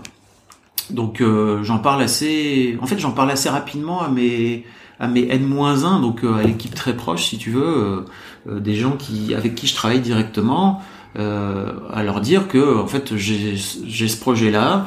Euh, de leur dire que je les tiendrai au courant, que tout va bien se passer, Que ça va prendre euh, du temps. que ça va prendre du temps parce qu'en fait c'est pas comme une démission quoi. Voilà. c'est aussi pour ça que on- c'est pas une bonne idée de l'annoncer à tout le monde en même temps. Un gros changement, quoi. enfin plus la personne est haut placée, plus l'info se distille parce que sinon ça fait paniquer tout le monde. Euh, de se dire mais attends mais machin gère tellement de trucs c'est hyper comment on va faire donc euh, l'info se distille d'abord les N-1 puis ça plus ça avance et plus ça devient une réalité proche plus on met les gens Ouais, c'est ça. Et puis tu vois, euh, de aussi euh, les briefer sur où j'en suis moi, sur où en est le, la négociation, etc. Et en fait, euh, parfois la négociation patine. Il faut quand même leur dire parce qu'en fait la négociation est en train de patiner, et c'est pas très grave. Et surtout qu'en fait, une fois que euh, moi je sais à peu près où je vais, de leur dire, et de leur dire clairement, et qu'elles puissent aussi rassurer les équipes, euh, leur, leur, leur N-1, quoi, tu vois, parce qu'en fait, ça fait un râteau, une boîte, quoi, tu vois, au bout de, chez Mademoiselle, c'était ça, à la fin, tu vois, il y avait des N-1, avec des N-2, etc., bref. Euh, même pour la boîte, euh, c'est les personnes qui sont chargées de la stratégie long terme, donc si elles sont pas au courant qu'il va y avoir un changement de grande ampleur, euh, tu fais des plans sur deux ans, et en fait, si tu sais pas qu'il y a un Mm. projet de vendre, bon voilà, qui va prendre plus ou moins de temps, mais qui a priori va pas prendre 10 piges, c'est compliqué de se projeter, donc euh, c'est essentiel que assez vite euh, les personnes dans des rôles stratégiques aient l'info qu'il y a au moins un changement qui Voilà. va se passer, quoi. Et mon objectif, moi, c'était que tout le monde reste, que je trouve un repreneur qui a envie de de, de garder un peu le, la ligne dans laquelle j'avais construit, tu vois, je, des sillons depuis 15 ans. Euh, et donc, fallait forcément que euh, l'équipe dirigeante soit derrière moi en fait et soit derrière ce projet et m'accompagne aussi, tu vois. Donc euh, donc ça va ça va dans ce sens-là quoi. Je sais pas après quel était le sens de ta question. Bah, c'était à- savoir en fait si t'avais d'abord euh, commencé à évoquer le sujet en privé avec Mimi en disant bah voilà j'ai un peu envie de T'as fait une réponse aussi- tellement pro, t'as fait une réponse tellement entrepreneur. Genre, ouais, j'ai dû prendre N-1 et tout. Quand tu m'as dit je vais vendre Mademoiselle, t'as pas mis au courant ta N-1. Je t'ai alors je Tu m'as dit Mimi, je vais vendre. Enfin, j'avais trois je verres te de l'ai rosé dit. dans le pif, Je euh, j'avais passé une sale journée et tu m'as dit tu sais, Mimi, c'est important que tu le saches, je vais vendre. te l'ai dit en premier. là, ok, grosse info. Je te l'ai dit en premier, ouais. Je l'ai dit en premier, je l'ai dit en premier à Mimi avant tout le monde, mais en fait Mimi elle était là depuis tellement longtemps si Mm. tu veux que forcément. euh, Oui, et puis Mimi, on avait méritait d'avoir la de primeur. Denis euh, qui nous avait touché beaucoup plus qu'il a touché l'équipe, puisque l'équipe connaissait pas Denis. Enfin, on avait été rapprochés aussi euh, récemment. euh, on avait traversé pas mal de trucs, quoi. Donc, c'était à la fois une info en tant qu'ami sur, hé, tiens, mon ami, je vais changer un grand truc dans ma vie, je vais vendre ma boîte. Une info en tant qu'ami de, hé, cher ami, pour info, je vais vendre la boîte dans laquelle tu travailles. et une info de boss à employé, mais qu'on a fait de façon beaucoup plus formelle après parce que ça va impliquer pour la boîte et tout de bon bah pour le coup le patron vend la boîte ça va changer ça- il va y avoir un repreneur. Il y avait, il y avait ces trois strates c'est sûr dans l'annonce mais la première c'était un truc d'amitié de Mm. il faut que je fasse autre chose de ma vie. Et du coup bah la double lecture pour moi de mon ami va faire autre chose de sa vie et c'est super. Et euh, non mon ami va être plus loin et c'est aussi mon boss et mon mentor et ça va changer plein de choses. Donc c'était tout un truc à mais je pense- enfin moi dans mon souvenir euh, tu m'as laissé enfin je t'ai dit que ça allait prendre du temps ce qui était déjà un truc pour moi ça veut dire que j'ai appris à comprendre mes Cette thérapie, bravo Avant j'aurais juste dit ok vu et j'aurais fait comme si de rien n'était. ok vu je vais digérer je reviens vers vous Euh, je me souviens que t'es parti en vacances quoi entre temps c'était l'été et on enfin je t'ai dit ok bah c'est bon j'ai digéré j'ai passé une nuit d'insomnie C'était au euh, printemps, mais. Ouais, enfin, il faisait, je me souviens qu'il faisait chaud. Il faisait beau. Je me souviens que j'ai passé une nuit d'insomnie à me dire, ah ok, c'est là que, c'est là que mon cerveau a décidé de percuter. Euh, donc j'ai passé une nuit à y réfléchir, à pleurer un peu, à être contente pour toi aussi, à penser à plein de choses que ça allait impliquer, à ce que ça me faisait ressentir aussi. Vive la thérapie. Et euh, du coup, bah, je sais qu'on s'est vu dans un café et je t'ai dit, euh, bon bah voilà, là c'est moi qui parle et je t'ai dit plein de, enfin tout- toutes les émotions contradictoires de, je suis trop contente pour toi, je suis trop contente pour la boîte parce que si t'as plus envie de la faire, il faut pas rester.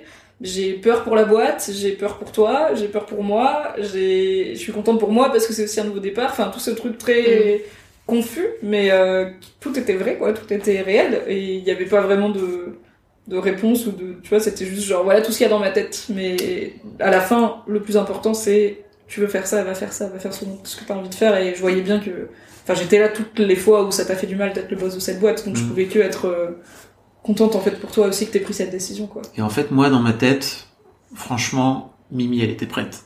Alors, Mimi, Mimi ne savait pas qu'elle était prête. Non. Mais moi, je savais qu'elle était prête. C'est-à-dire que moi, je savais qu'elle était Il avait la primeur de l'info, moi Pour- je pour affronter, euh, tu vois, un nouveau boss, euh, des nouvelles personnes, euh, un rachat aussi. Enfin, pour moi, elle était calée, quoi. Tu vois, il y avait aucun problème de ce que j'avais pu voir depuis un peu moins de 10 piges, mais euh, de ta de ta façon d'avoir grandi, tu vois, au sein de la boîte, à la fois professionnellement, humainement. Euh, Je, je t'ai vu fleurir en fait, et pour moi, en fait, j'étais pas. Je crois que tu vois, deux ans avant, euh, donc en 2017. Euh, j'étais pas prêt à plein d'aspects, la boîte n'était pas prête à plein d'aspects, mais toi non plus t'étais pas prête. Ouais. Et en vrai, euh, et d'autant plus pendant l'année après qui s'est écoulée, tu vois, de Mm. 2019-2020, on va dire, euh, il y a eu le confinement, enfin tu vois, la façon dont tu as géré l'équipe, en fait, il y a aucun problème pour toi, quoi, tu vois. tu vas être, euh, tu vas être canon. Et en fait, moi, le truc que je leur ai dit aux repreneurs, je leur ai dit, en fait, ça fait 15 ans que je j'affûte mes skills de recrutement, de management, de et en fait, je vous ai trouvé la meilleure équipe. Je vous laisse la meilleure équipe que j'ai jamais eu entre les mains, quoi. Euh, et t'étais le fer de lance, euh, le fer de lance du truc, quoi. Donc euh, voilà, voilà. Vous avez eu peur pour votre relation? Pas, pas moi, en vrai. Pas vraiment. Euh, je, alors j'avais, j'ai assez vite fait la paix avec le fait que même des collègues dont t'étais très proche, souvent en fait, euh, t'es pas vraiment ami et tu les vois plus après. Et je pense que le bon métrique c'est est-ce que tu les vois le week-end ou pas? Parce qu'il y a plein de gens avec qui c'est super d'aller boire une bière, une bière après le boulot et ça se transforme en quatre bières. Mais si t'as pas le déclic de les voir le samedi et le dimanche quand t'es pas déjà payé pour être dans la même pièce, c'est que probablement vous êtes pas vraiment amis. Et euh, donc j'avais assez vite fait la paix avec le fait que beaucoup de gens dont j'avais été très proche chez Mademoiselle, euh, au final partaient faire autre chose et moi je restais. Et en fait, bah, on gardait pas tellement contact c'était ok. Mais j'ai jamais eu, je pense que sur la fin, on était déjà plus amis que patron employé parce qu'en plus, sur la La- dernière année, entre le de fait Denis, que euh, tu me. La mort, la mort de Denis a scellé plein de choses aussi entre nous. Ouais, je pense qu'on est devenus vraiment que amis, euh, Mm. plus amis qu'autre chose à ce moment-là. Ouais. Et sur la dernière année, du coup, donc moi je savais que on allait que Fab voulait vendre. Ça a pris une petite année, un peu ouais, an. un peu repoussé avec le confinement et tout. Donc Fab était à la fois dans cette démarche de me responsabiliser, de me lâcher la bride et de voir que je m'en sortais, et aussi bah t'étais un peu démissionnaire parce que t'avais envie de faire autre chose. Je pense que ça te faisait plus kiffer autant qu'avant euh, le projet. Ah, j'étais pas démissionnaire. Vraiment, moi, j'ai, enfin, je sais que vous, de votre côté, vous l'avez vécu comme, ok, Fab, il est en train de démissionner. Un peu, ouais. Mais moi, je savais qu'en fait, j'étais en train de me casser parce que c'est un, c'est un rachat, c'est assez rare les rachats où le fondateur ou le, le patron se barre, quoi. Tu vois, généralement, il reste pendant quelques années parce qu'en fait, les, mais moi, c'était mon intention, c'était de partir. Et, et en fait, euh, je savais pertinemment que pendant, donc depuis 2017, j'avais vraiment fondé la, enfin, j'avais vraiment organisé la boîte pour qu'il y ait des gens forts à la tête de chaque, euh, de chaque euh, pôle, si tu veux. Euh, et la, on va dire euh, notamment les six derniers mois, je vous ai juste regardé faire. Mais en fait, j'étais Ouais. pas du tout en train de démissionner. Pour moi, j'étais vraiment en train de me dire, en fait, c'est la boîte telle qu'elle va exister dans quelques mois. Il faut que je vous vois faire, et en fait, je vais vous laisser faire. C'est vrai que j'ai mis un peu de temps avant de vous le dire aussi clairement, mais euh, je me souviens que c'était, on a profité du confinement d'ailleurs. Je vous ai, j'ai réuni tout le monde pendant le confinement en vous disant, en fait, c'est le confinement. euh, j'ai juste envie, de, moi, je suis, on est chacun chez soi et tout. J'ai envie de vous voir, de vous regarder faire. Je suis là si vous avez besoin de moi, mais sinon, je, je ne vais, je ne vais plus intervenir. Sauf si vous avez besoin de Mais moi. en vrai, c'est vrai que t'étais là quand on avait besoin de toi, Ah oui. mais on était, enfin, tellement l'habitude du Fab qui prend la place qu'il Ouais. prend, quoi, et qui a plein d'idées et tout, que ça. Au bout d'une par semaine. contraste, ça faisait bizarre. Où t'es? Je suis toujours là, Je je vois. Animal Crossing comme tout le monde enfoiré J'étais derrière mon ordi, je regardais les trucs et je disais, Alors c'est que très moi, très bien. Je joue à SimCity. en Je jouais à Animal Crossing. Parfois pendant les réunions, rédac je sais chef. pas. Bravo. Mais du coup, euh, en fait, quand le, le rachat a été acté, donc en juillet 2020, ça faisait déjà un moment qu'on n'était plus vraiment euh, patron et employé, qu'on était amis, euh, et qu'on parlait de plein de choses de nos vies, et que voilà, on parlait plus de l'après, qu'est-ce que tu vas faire, qu'est-ce que ça veut dire pour toi et tout, euh, que de trucs de taf, quoi. Moi, j'ai eu toute une période euh, où j'avais eu peur de loin des yeux, loin du cœur, tu vois. Et euh, et aussi où euh, bah, le rachat s'est passé euh, plutôt bien, si tu veux, mais il y avait des secousses, tu vois, il y avait toujours des trucs. Et c'est vrai qu'à chaque fois que tu venais me raconter, je crois qu'au bout d'un moment, je t'ai dit, Arrête de me parler de trucs de boulot. ouais. Arrête de me raconter mademoiselle en fait parce que je suis plutôt du genre à aimer régler les problèmes, tu vois. Et Mimi venait souvent avec des problèmes qui n'étaient pas euh, dans dans ma sphère de travail, si tu veux. Donc euh, je pouvais lui dire OK, si tu as vraiment besoin d'aide, je peux venir. D'ailleurs, on a eu vraiment une vraie discussion là-dessus de Ouais. Tu m'as vraiment En fait, je un veux stop plus. on va baliser. Je euh, veux plus. Si t'as vraiment besoin de moi et que t'as besoin que j'intervienne, machin, tu viens me voir. Et en fait, euh, je serais très heureux de pouvoir te donner des conseils. Mais si c'est juste pour faire, euh, ah, il y a ceci qui est compliqué, il y a machin qui est compliqué et tout, je suis là, ça m'intéresse Oui, pas. en fait, je venais raconter mes bails comme on raconte ses bails de boulot ou de fac à ses potes. Et en fait, euh, bah, c'est pas pareil quand c'est ton pote qui a fondé la boîte où tu travailles, qui a travaillé avec toi pendant 8 ans, 9 ans, qui a vendu la boîte à ses gens. Donc, si toi tu dis, bah, ça se passe pas bien, il y a un côté, bah, je suis responsable, si ça se passe pas bien, peut-être que j'ai mal choisi. Enfin, c'est plein de, de trucs que mes potes n'ont pas quand je leur parle de mon taf. Mais effectivement, si j'avais besoin de, qu'est-ce que tu me conseilles de faire, j'hésite entre ça et ça dans telle situation, il y avait pas de souci. Et t'étais là pour m'aider. Mais c'était juste pour râler en mode, oh, il y a ça qui me saoule, mais c'est pas grave, je m'en occupe lundi, bah, je Et puis, en- que pas eu envie et puis je me souviens qu'il y a eu toute une période aussi où j'avais envie- je te foutais des coups de pied au cul et tu les t'en Oui. voulais pas en fait. Non, j'étais là, laisse-moi aller à mon rythme je te disais bah en fait viens pas me voir si tu veux pas de coups de pied au cul, quel est l'intérêt quoi. Si tu veux juste que je te prenne et que je te fasse un petit câlin en disant mais ça va bien se passer. En fait, j'avais pas envie d'avoir ce rôle là. Alors je peux l'avoir dans plein d'autres situations, tu vois, mais dans ce rôle-là par rapport à ta à ta vie chez Matt, j'avais pas envie d'y être quoi, ça m'intéressait pas. Mais c'est trop bien tu- C'était trop cool de- d'avoir mis des limites. Oui, c'est trop bien que tu parles de ça parce que je pense que c'est une des raisons pour lesquelles on est des bons amis, c'est que on sait bien comment on fonctionne, on s'est à la fois pas mal auto-analysé en thérapie, etc. Plus euh, on communique pas mal et euh, on est très intéressé par comment les humains fonctionnent, tout ça. Et du coup, bah par exemple, je sais que Fab c'est un solveur de problèmes quoi, et que euh, bah quand on va le voir avec un problème, son premier réflexe ça va être de proposer des solutions. Et parfois, quand on amène un problème, on a besoin d'empathie et pas de proposer des solutions. Et je me souviens que l'an dernier, euh, donc euh, confinement année 2, euh, Covid année 2, c'est quand même chiant, c'est long. J'ai eu un moment où j'étais un peu désemparée parce qu'il y avait plein de mes proches qui allaient pas bien, euh, machin est en burn-out, euh, truc n'en peut plus de, de sa vie, voilà, tout, bah, c'est le Covid, personne va bien. Et euh, bah, j'étais un peu désemparée parce que du coup les gens à qui d'habitude je me confiais n'allaient pas bien, et moi ça me faisait aller pas bien, mais j'avais personne à qui en parler parce que les gens à qui d'habitude je me confiais n'allaient pas bien. Je voulais pas leur rajouter le fait que t'ailles pas bien me fait aller pas bien parce que ça ne servait à rien. Et donc j'ai fini par dire à Fab, bah, est-ce qu'on peut aller boire un verre et lui dire en fait je suis désolée, je vais te, raconter mes problèmes et il y aura pas de solution. Je veux pas que tu me donnes des solutions, je veux juste que tu me pattes pattes. Et je lui ai dit je suis désolée parce que je sais que pour toi c'est pas naturel et que ça va te demander de te faire violence.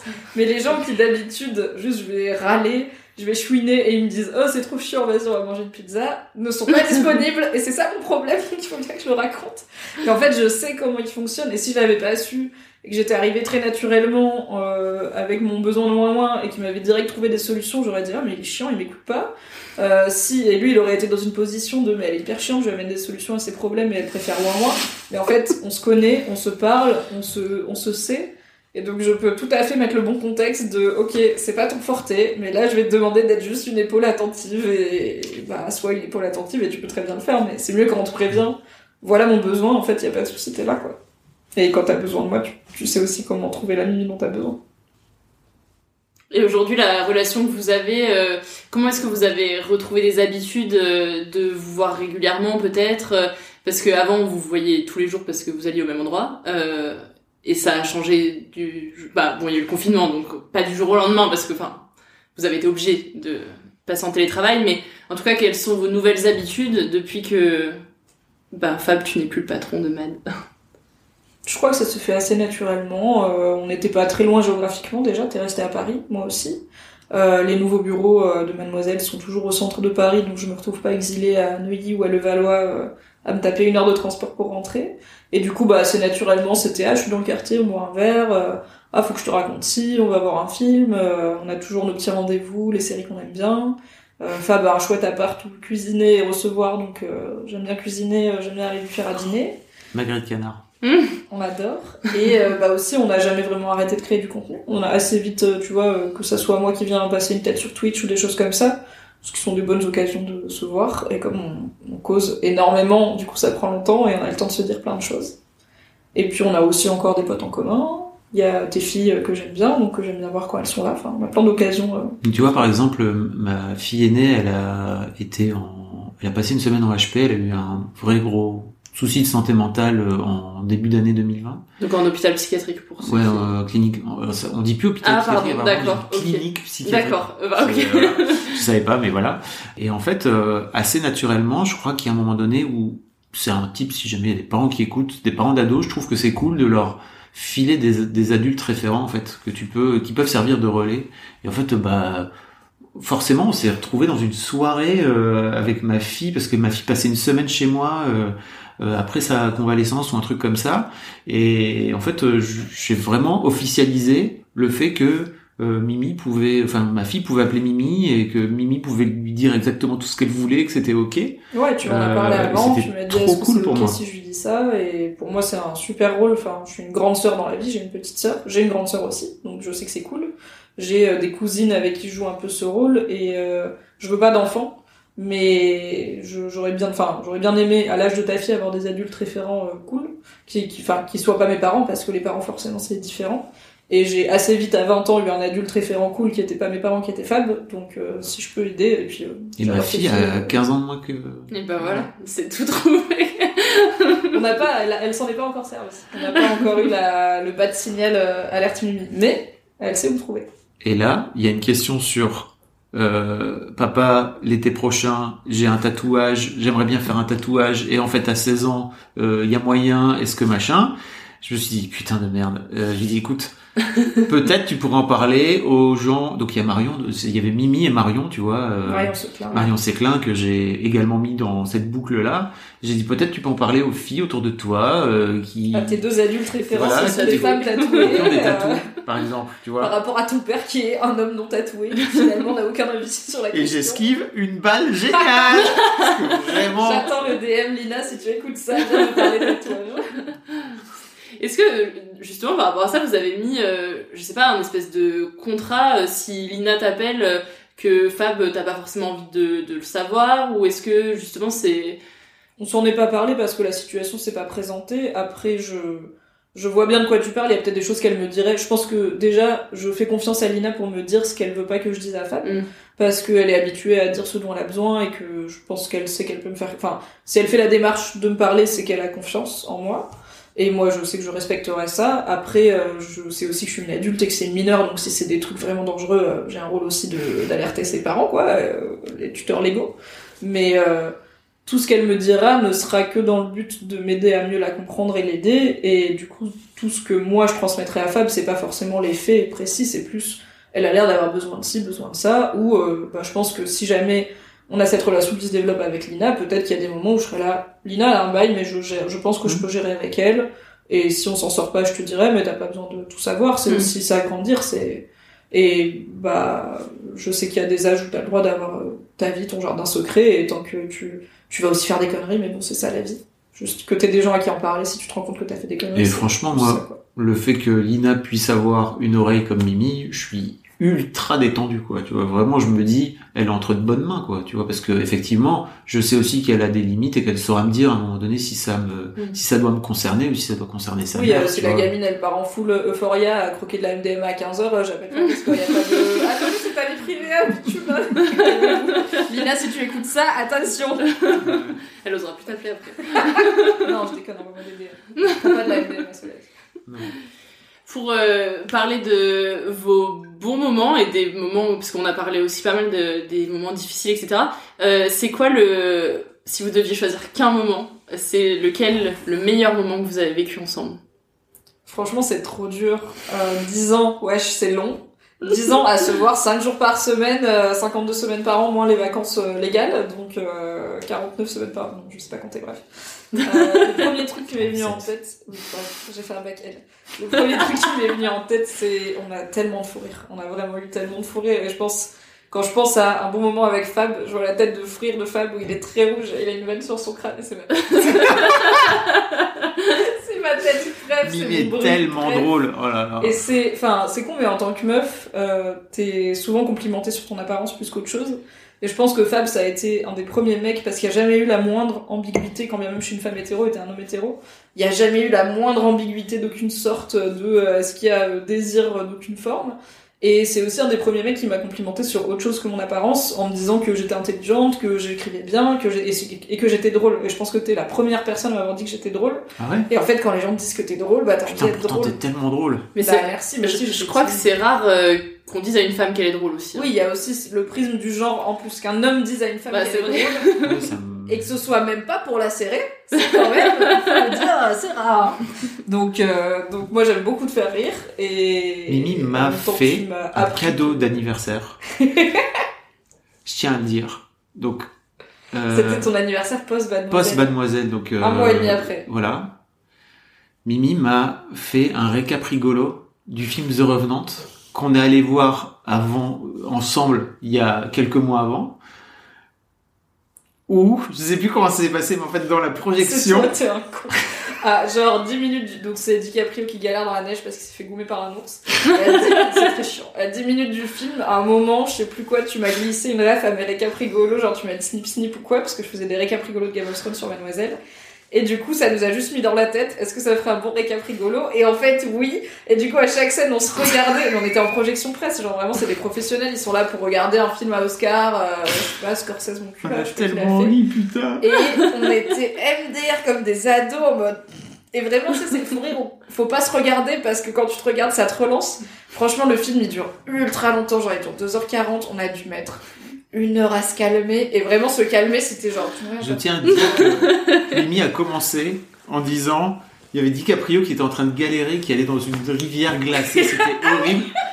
Et elle me dit, cher journal, aujourd'hui je suis allée à la piscine, c'était chiant. Et en fait, le mec était à moitié mort. Ça m'a buté. voilà. J'avoue, je me suis pas aidée non plus, quoi. Et elle m'a, et en fait, elle m'a offert ce truc, ce récap rigolo euh, qu'elle a fait rien que pour moi, euh, qui est qu'on a publié après. J'ai fini par Putain, éditer les trucs trop perso et le publier sur Mademoiselle. Et c'était fou en fait parce que je venais de démarrer ou pas ou j'allais j'étais à quelques jours de démarrer ma thérapie. Donc j'étais vraiment au plus mal hein. et euh, j'ai pleuré de rire mais comme j'avais pas pleuré de rire depuis au moins un mois et demi, tu vois. Après, c'était un double cadeau. Il y avait une lettre touchante que Ah, tu devais lire en premier pour vrai. que tu chiales. Et après, un truc rigolo en mode je vais pas te laisser chialer pour ton anniversaire. C'est vrai. Donc c'était l'eau et le feu, n'est-ce pas? Et moi de mon côté euh, pour moi l'un des moments euh, très marquants, tu vois, c'est dernièrement euh, pour tes 30 ans. Oui, c'était l'autre idée que j'avais, donc c'est bien comme ça, on a les deux. Moi, c'est les faux rires, toi, c'est euh, parler deep. Comment, comment ça s'est passé? En fait, il y avait un épisode de succès. T'as pris, une- pris ta journée de. Ouais, j'ai eu 30 ans un lundi et j'ai décidé de ne pas avoir de réveil matin le jour de mes 30 ans, en tout cas pas pour aller au travail. Et donc j'ai posé mon lundi et j'avais passé euh, donc mon week-end mon week-end d'anniversaire était un peu en avance et du coup j'avais passé un week-end normal et le jour de mes 30 ans, je me suis dit qu'est-ce que j'aurais envie de faire toute cette journée qui n'est qu'à moi? Et euh, en plus je crois que mon mec aussi était en congé, j'étais là je vais faire autre chose, je vais faire ma vie.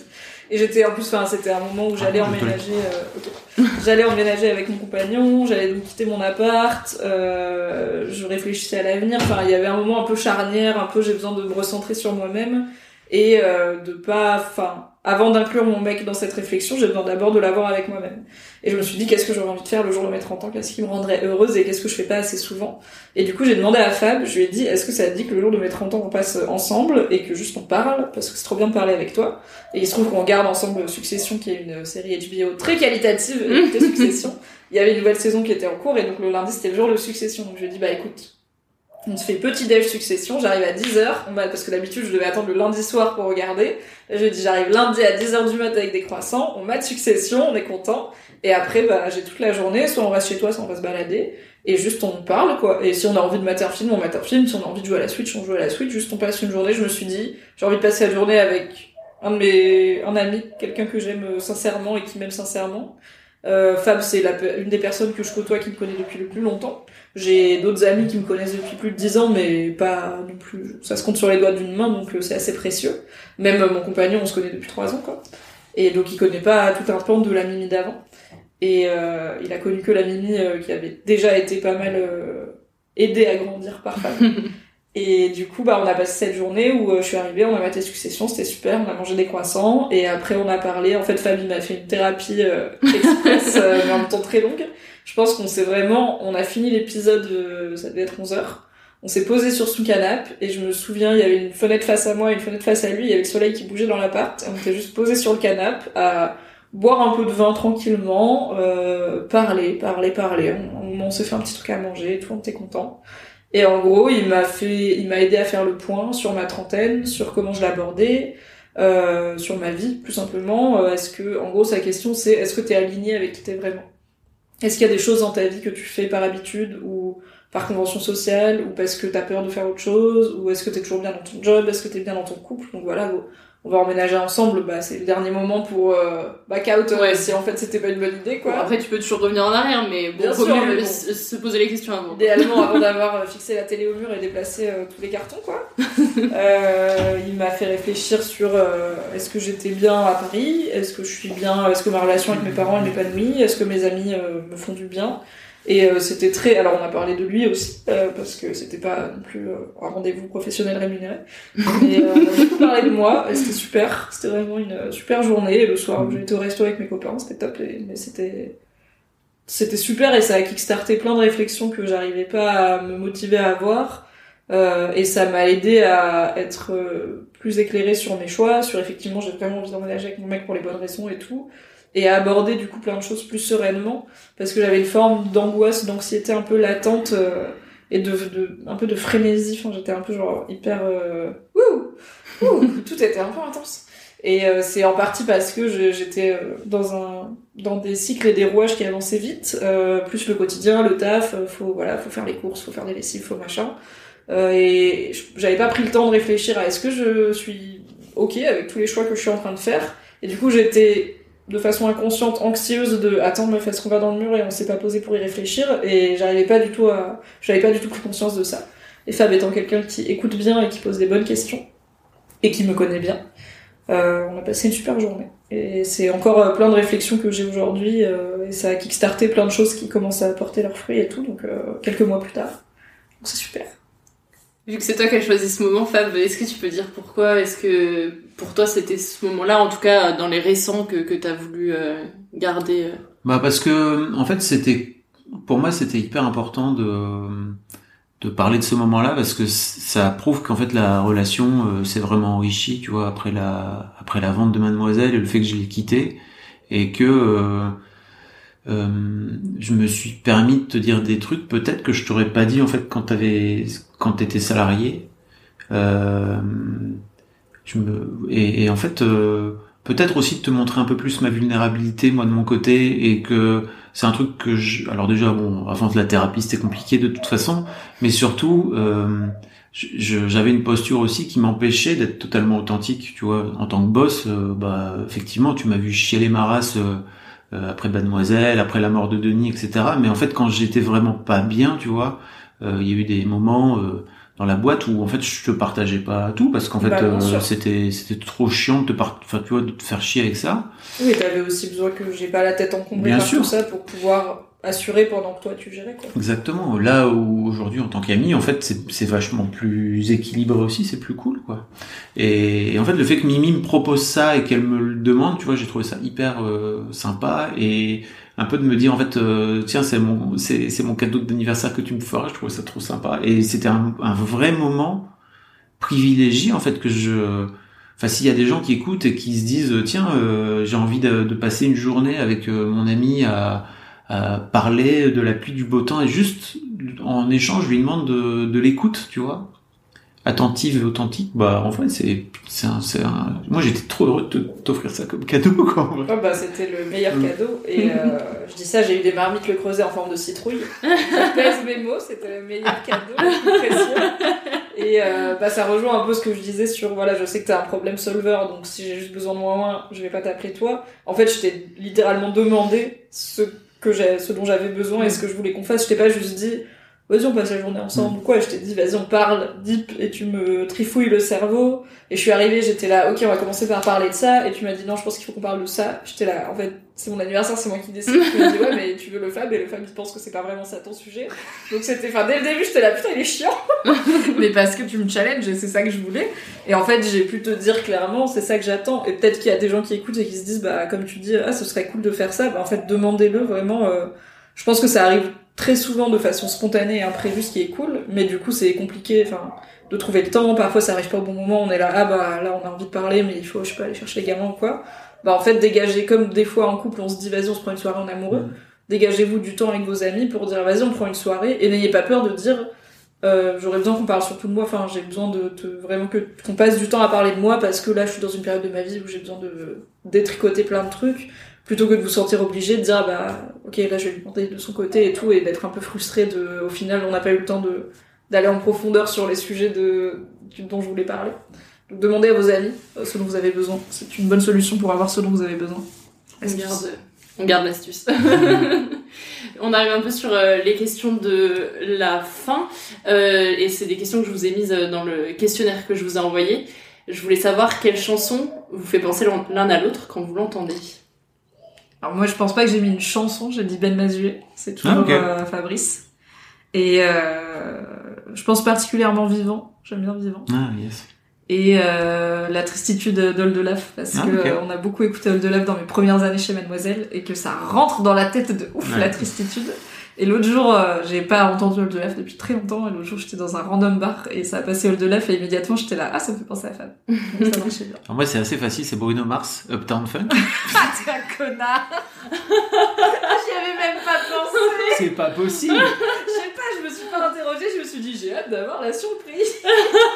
Il y a toute une histoire où Mimi s'est pété la cheville euh, juste après que je parte en vacances et qu'elle me dit t'inquiète pas, je gère, machin. 24 heures plus tard, elle avait la cheville, euh, triple fracture de la cheville, un twist. truc de ma boule.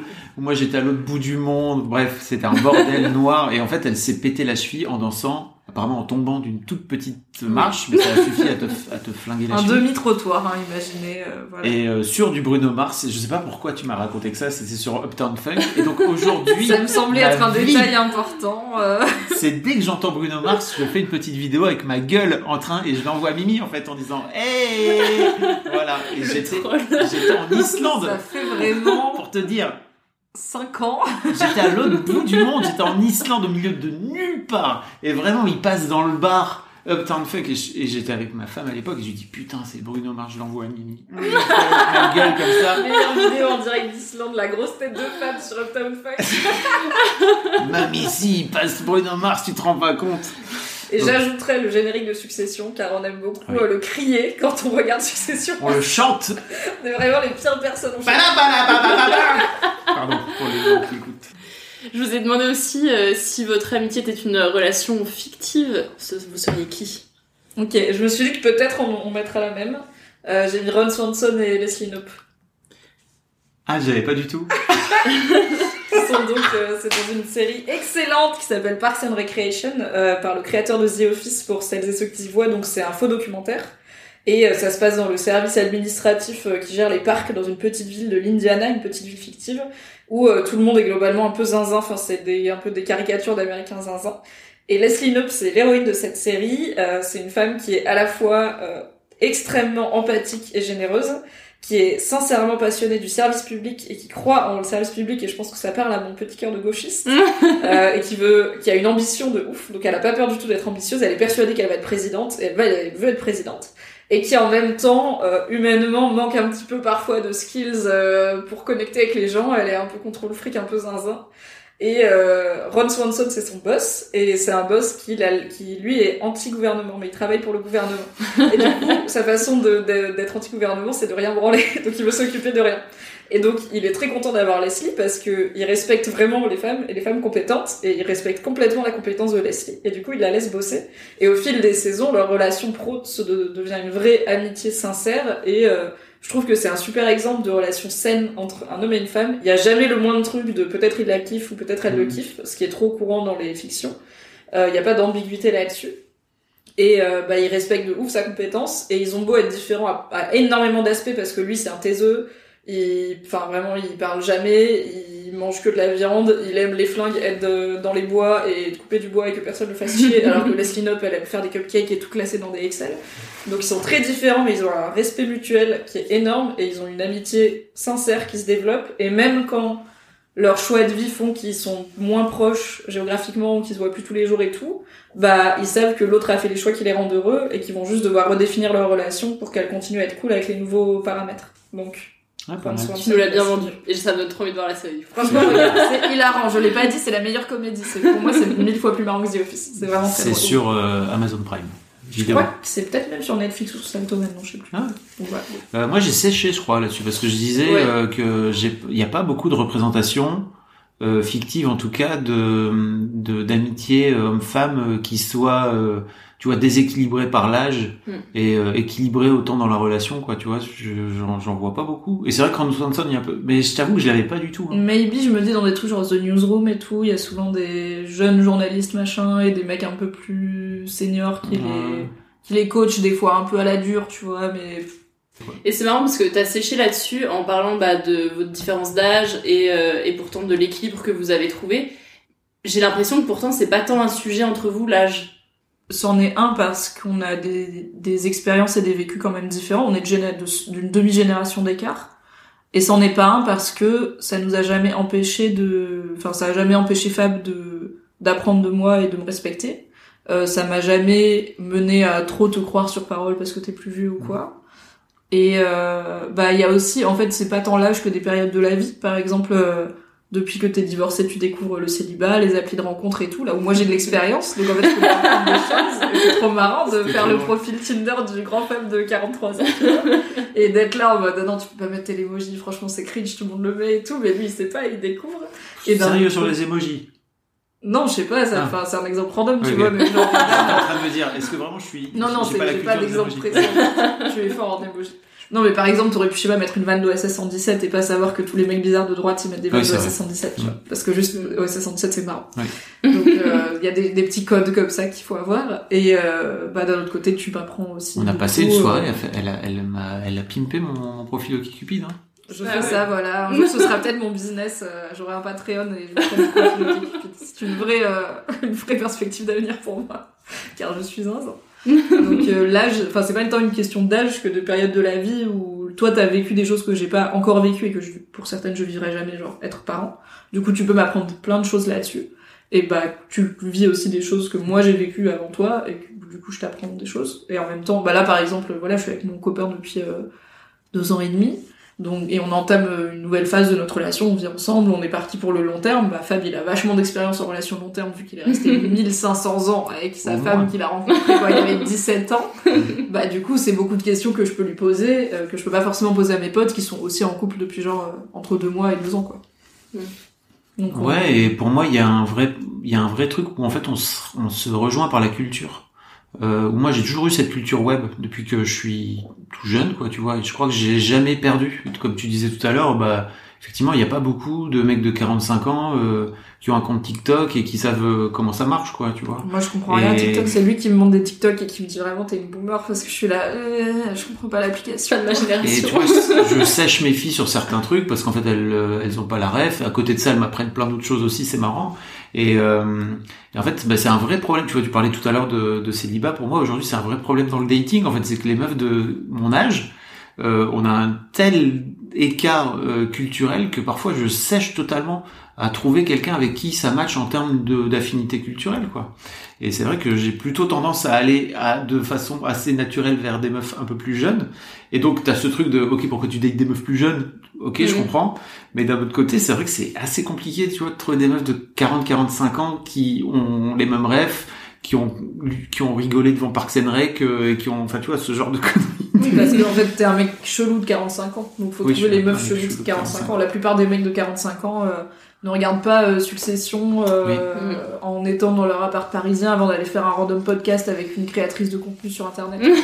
C'est ça. Ils sont plutôt avec des monospaces et des jobs de cadre et tant mieux pour eux. Et quoi. ça fait 15 ans que ça dure. C'est-à-dire que je crois qu'à partir du moment où j'ai créé Mademoiselle, de toute façon, j'allais avoir une vie chelou, quoi, tu vois. non, mais c'est vrai. T'as fait un choix déjà euh, qui était différent. Bien sûr. C'est quoi vos projets ensemble euh, là pour euh, l'avenir si vous en avez euh, Vous avez dit du coup euh, bon la chaîne Twitch et tout et c'est Bah du coup, moi Bah, je suis souvent vient sur, sur ma chaîne Twitch. Ouais, ouais. Je n'ai pas encore de chaîne Twitch, j'en créerai une bientôt, euh, avant l'été 2022, ok? On espère, vous avez l'exclu. Annoncé, Euh, Ça va le faire normalement. Euh, mais en attendant, je suis régulièrement sur celle de Fab. En ce moment, on fait un petit rendez-vous, euh, pas du tout euh, régulier, mais on a entamé euh, des questions qui ont été euh, listées par Tim Ferriss, qui est un grand euh, intervieweur euh, américain, qui sont des questions qui aident à mieux se connaître. Euh, Il y en a quelques-unes et euh, bah du coup, on fait ce petit rendez-vous sur Twitch où euh, là, on en fait un dans deux semaines. Voilà, mais d'ici à ce que ce podcast sorte, je ne sais pas. Et euh, il sortira plus tard. Et mais voilà, il y a ça sur la chaîne de twitch.tv slash Fabrice Florent. Mm. Et euh, il n'est pas impossible qu'on nous entende à nouveau dans des podcasts ensemble, euh, peut-être euh, co-créés et non en invitation. Euh, mais on vous en dira plus euh, sur internet. Le ça moment venu. Voilà. Et je le partagerai au moment venu. Oh là là. Oh là là. C'est du teasing. C'est le moment de passer à la boîte vocale. Mimi et Fab se sont isolés pour enregistrer un message l'un à l'autre. Ils découvrent leurs mots maintenant. Et on commence avec le message de Fab pour Mimi. Bonjour Mimi. Euh, voilà, ma vie est, bien plus cool depuis que je te connais. Et en fait, euh, ça serait vraiment... Ma vie serait bien moins cool si je te connaissais pas, clairement. Euh, merci pour tout. En fait, merci pour, pour ces dix ans. Euh, mais je vais rien te dire, je crois que tu ne que tu ne sais pas euh, que, et que je te je ne t'ai déjà dit. Euh, merci pour ces dix ans, merci pour euh, merci pour euh, le soutien, merci pour les rires, merci pour euh, les émotions, merci de m'avoir accompagné pendant tout ce temps-là dans cette aventure folle qui était Mademoiselle. Et en fait, euh, j'espère que ça ne fait que commencer. Voilà, c'est simple mais c'est efficace. C'est maintenant Mimi qui laisse un message à Fab. Salut Fab Flo, je suis très chanceuse d'exister dans le même monde que toi, au même endroit que toi et au même moment que toi. Je suis très chanceuse de t'avoir dans ma vie. Je suis très chanceuse d'être dans la tienne. Et je me dis que ça fait déjà 10 ans et en même temps ça fait que 10 ans. Et je pense que c'est important d'avoir des constantes dans la vie et qu'une constante dans ma vie c'est toi. Et c'est une très belle constante. Voilà, j'espère que t'as pas raconté que des bêtises parce que moi après je suis touchante. Mais je pense pas parce que t'es toujours touchant. Bisous, je t'aime fort. Donc vous êtes tous les deux laissés un message l'un à l'autre que vous découvrirez à la diffusion du podcast. Merci beaucoup pour euh, votre témoignage et puis je mettrai euh, de partout où on vous retrouve dans la description de l'épisode. Merci d'avoir Bah, été merci avec de nous avoir Merci. Solène, c'était super. Trop bien comme exercice. Grave.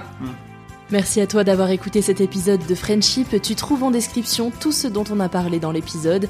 Et si tu veux soutenir mon travail, tu peux parler de Friendship autour de toi. C'est le meilleur moyen aujourd'hui de m'encourager. Tu peux aussi me laisser un avis et beaucoup d'étoiles sur Apple Podcast, Spotify, Podcast Addict, mais aussi Castbox. Ça te prend deux petites minutes, c'est gratuit et moi, ça m'aide beaucoup. Et pour euh, les coulisses du podcast, je te donne rendez-vous sur Instagram et Twitter. Merci encore pour ton soutien et ton écoute et je te dis à la semaine prochaine dans Friendship.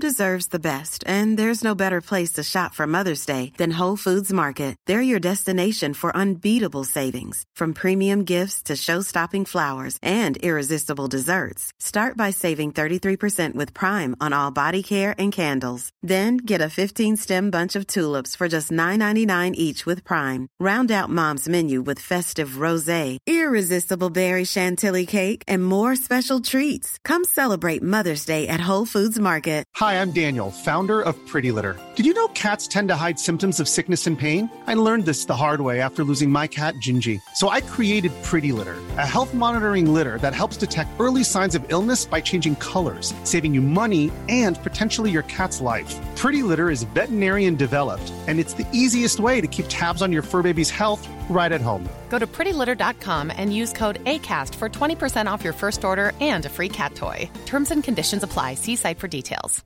Hey, it's Paige DeSorbo from Giggly Squad. High quality fashion without the price tag. Say hello to Quince. I'm snagging high-end essentials like cozy cashmere sweaters, sleek leather jackets, fine jewelry, and so much more. With Quince being 50 to 80% less than similar brands.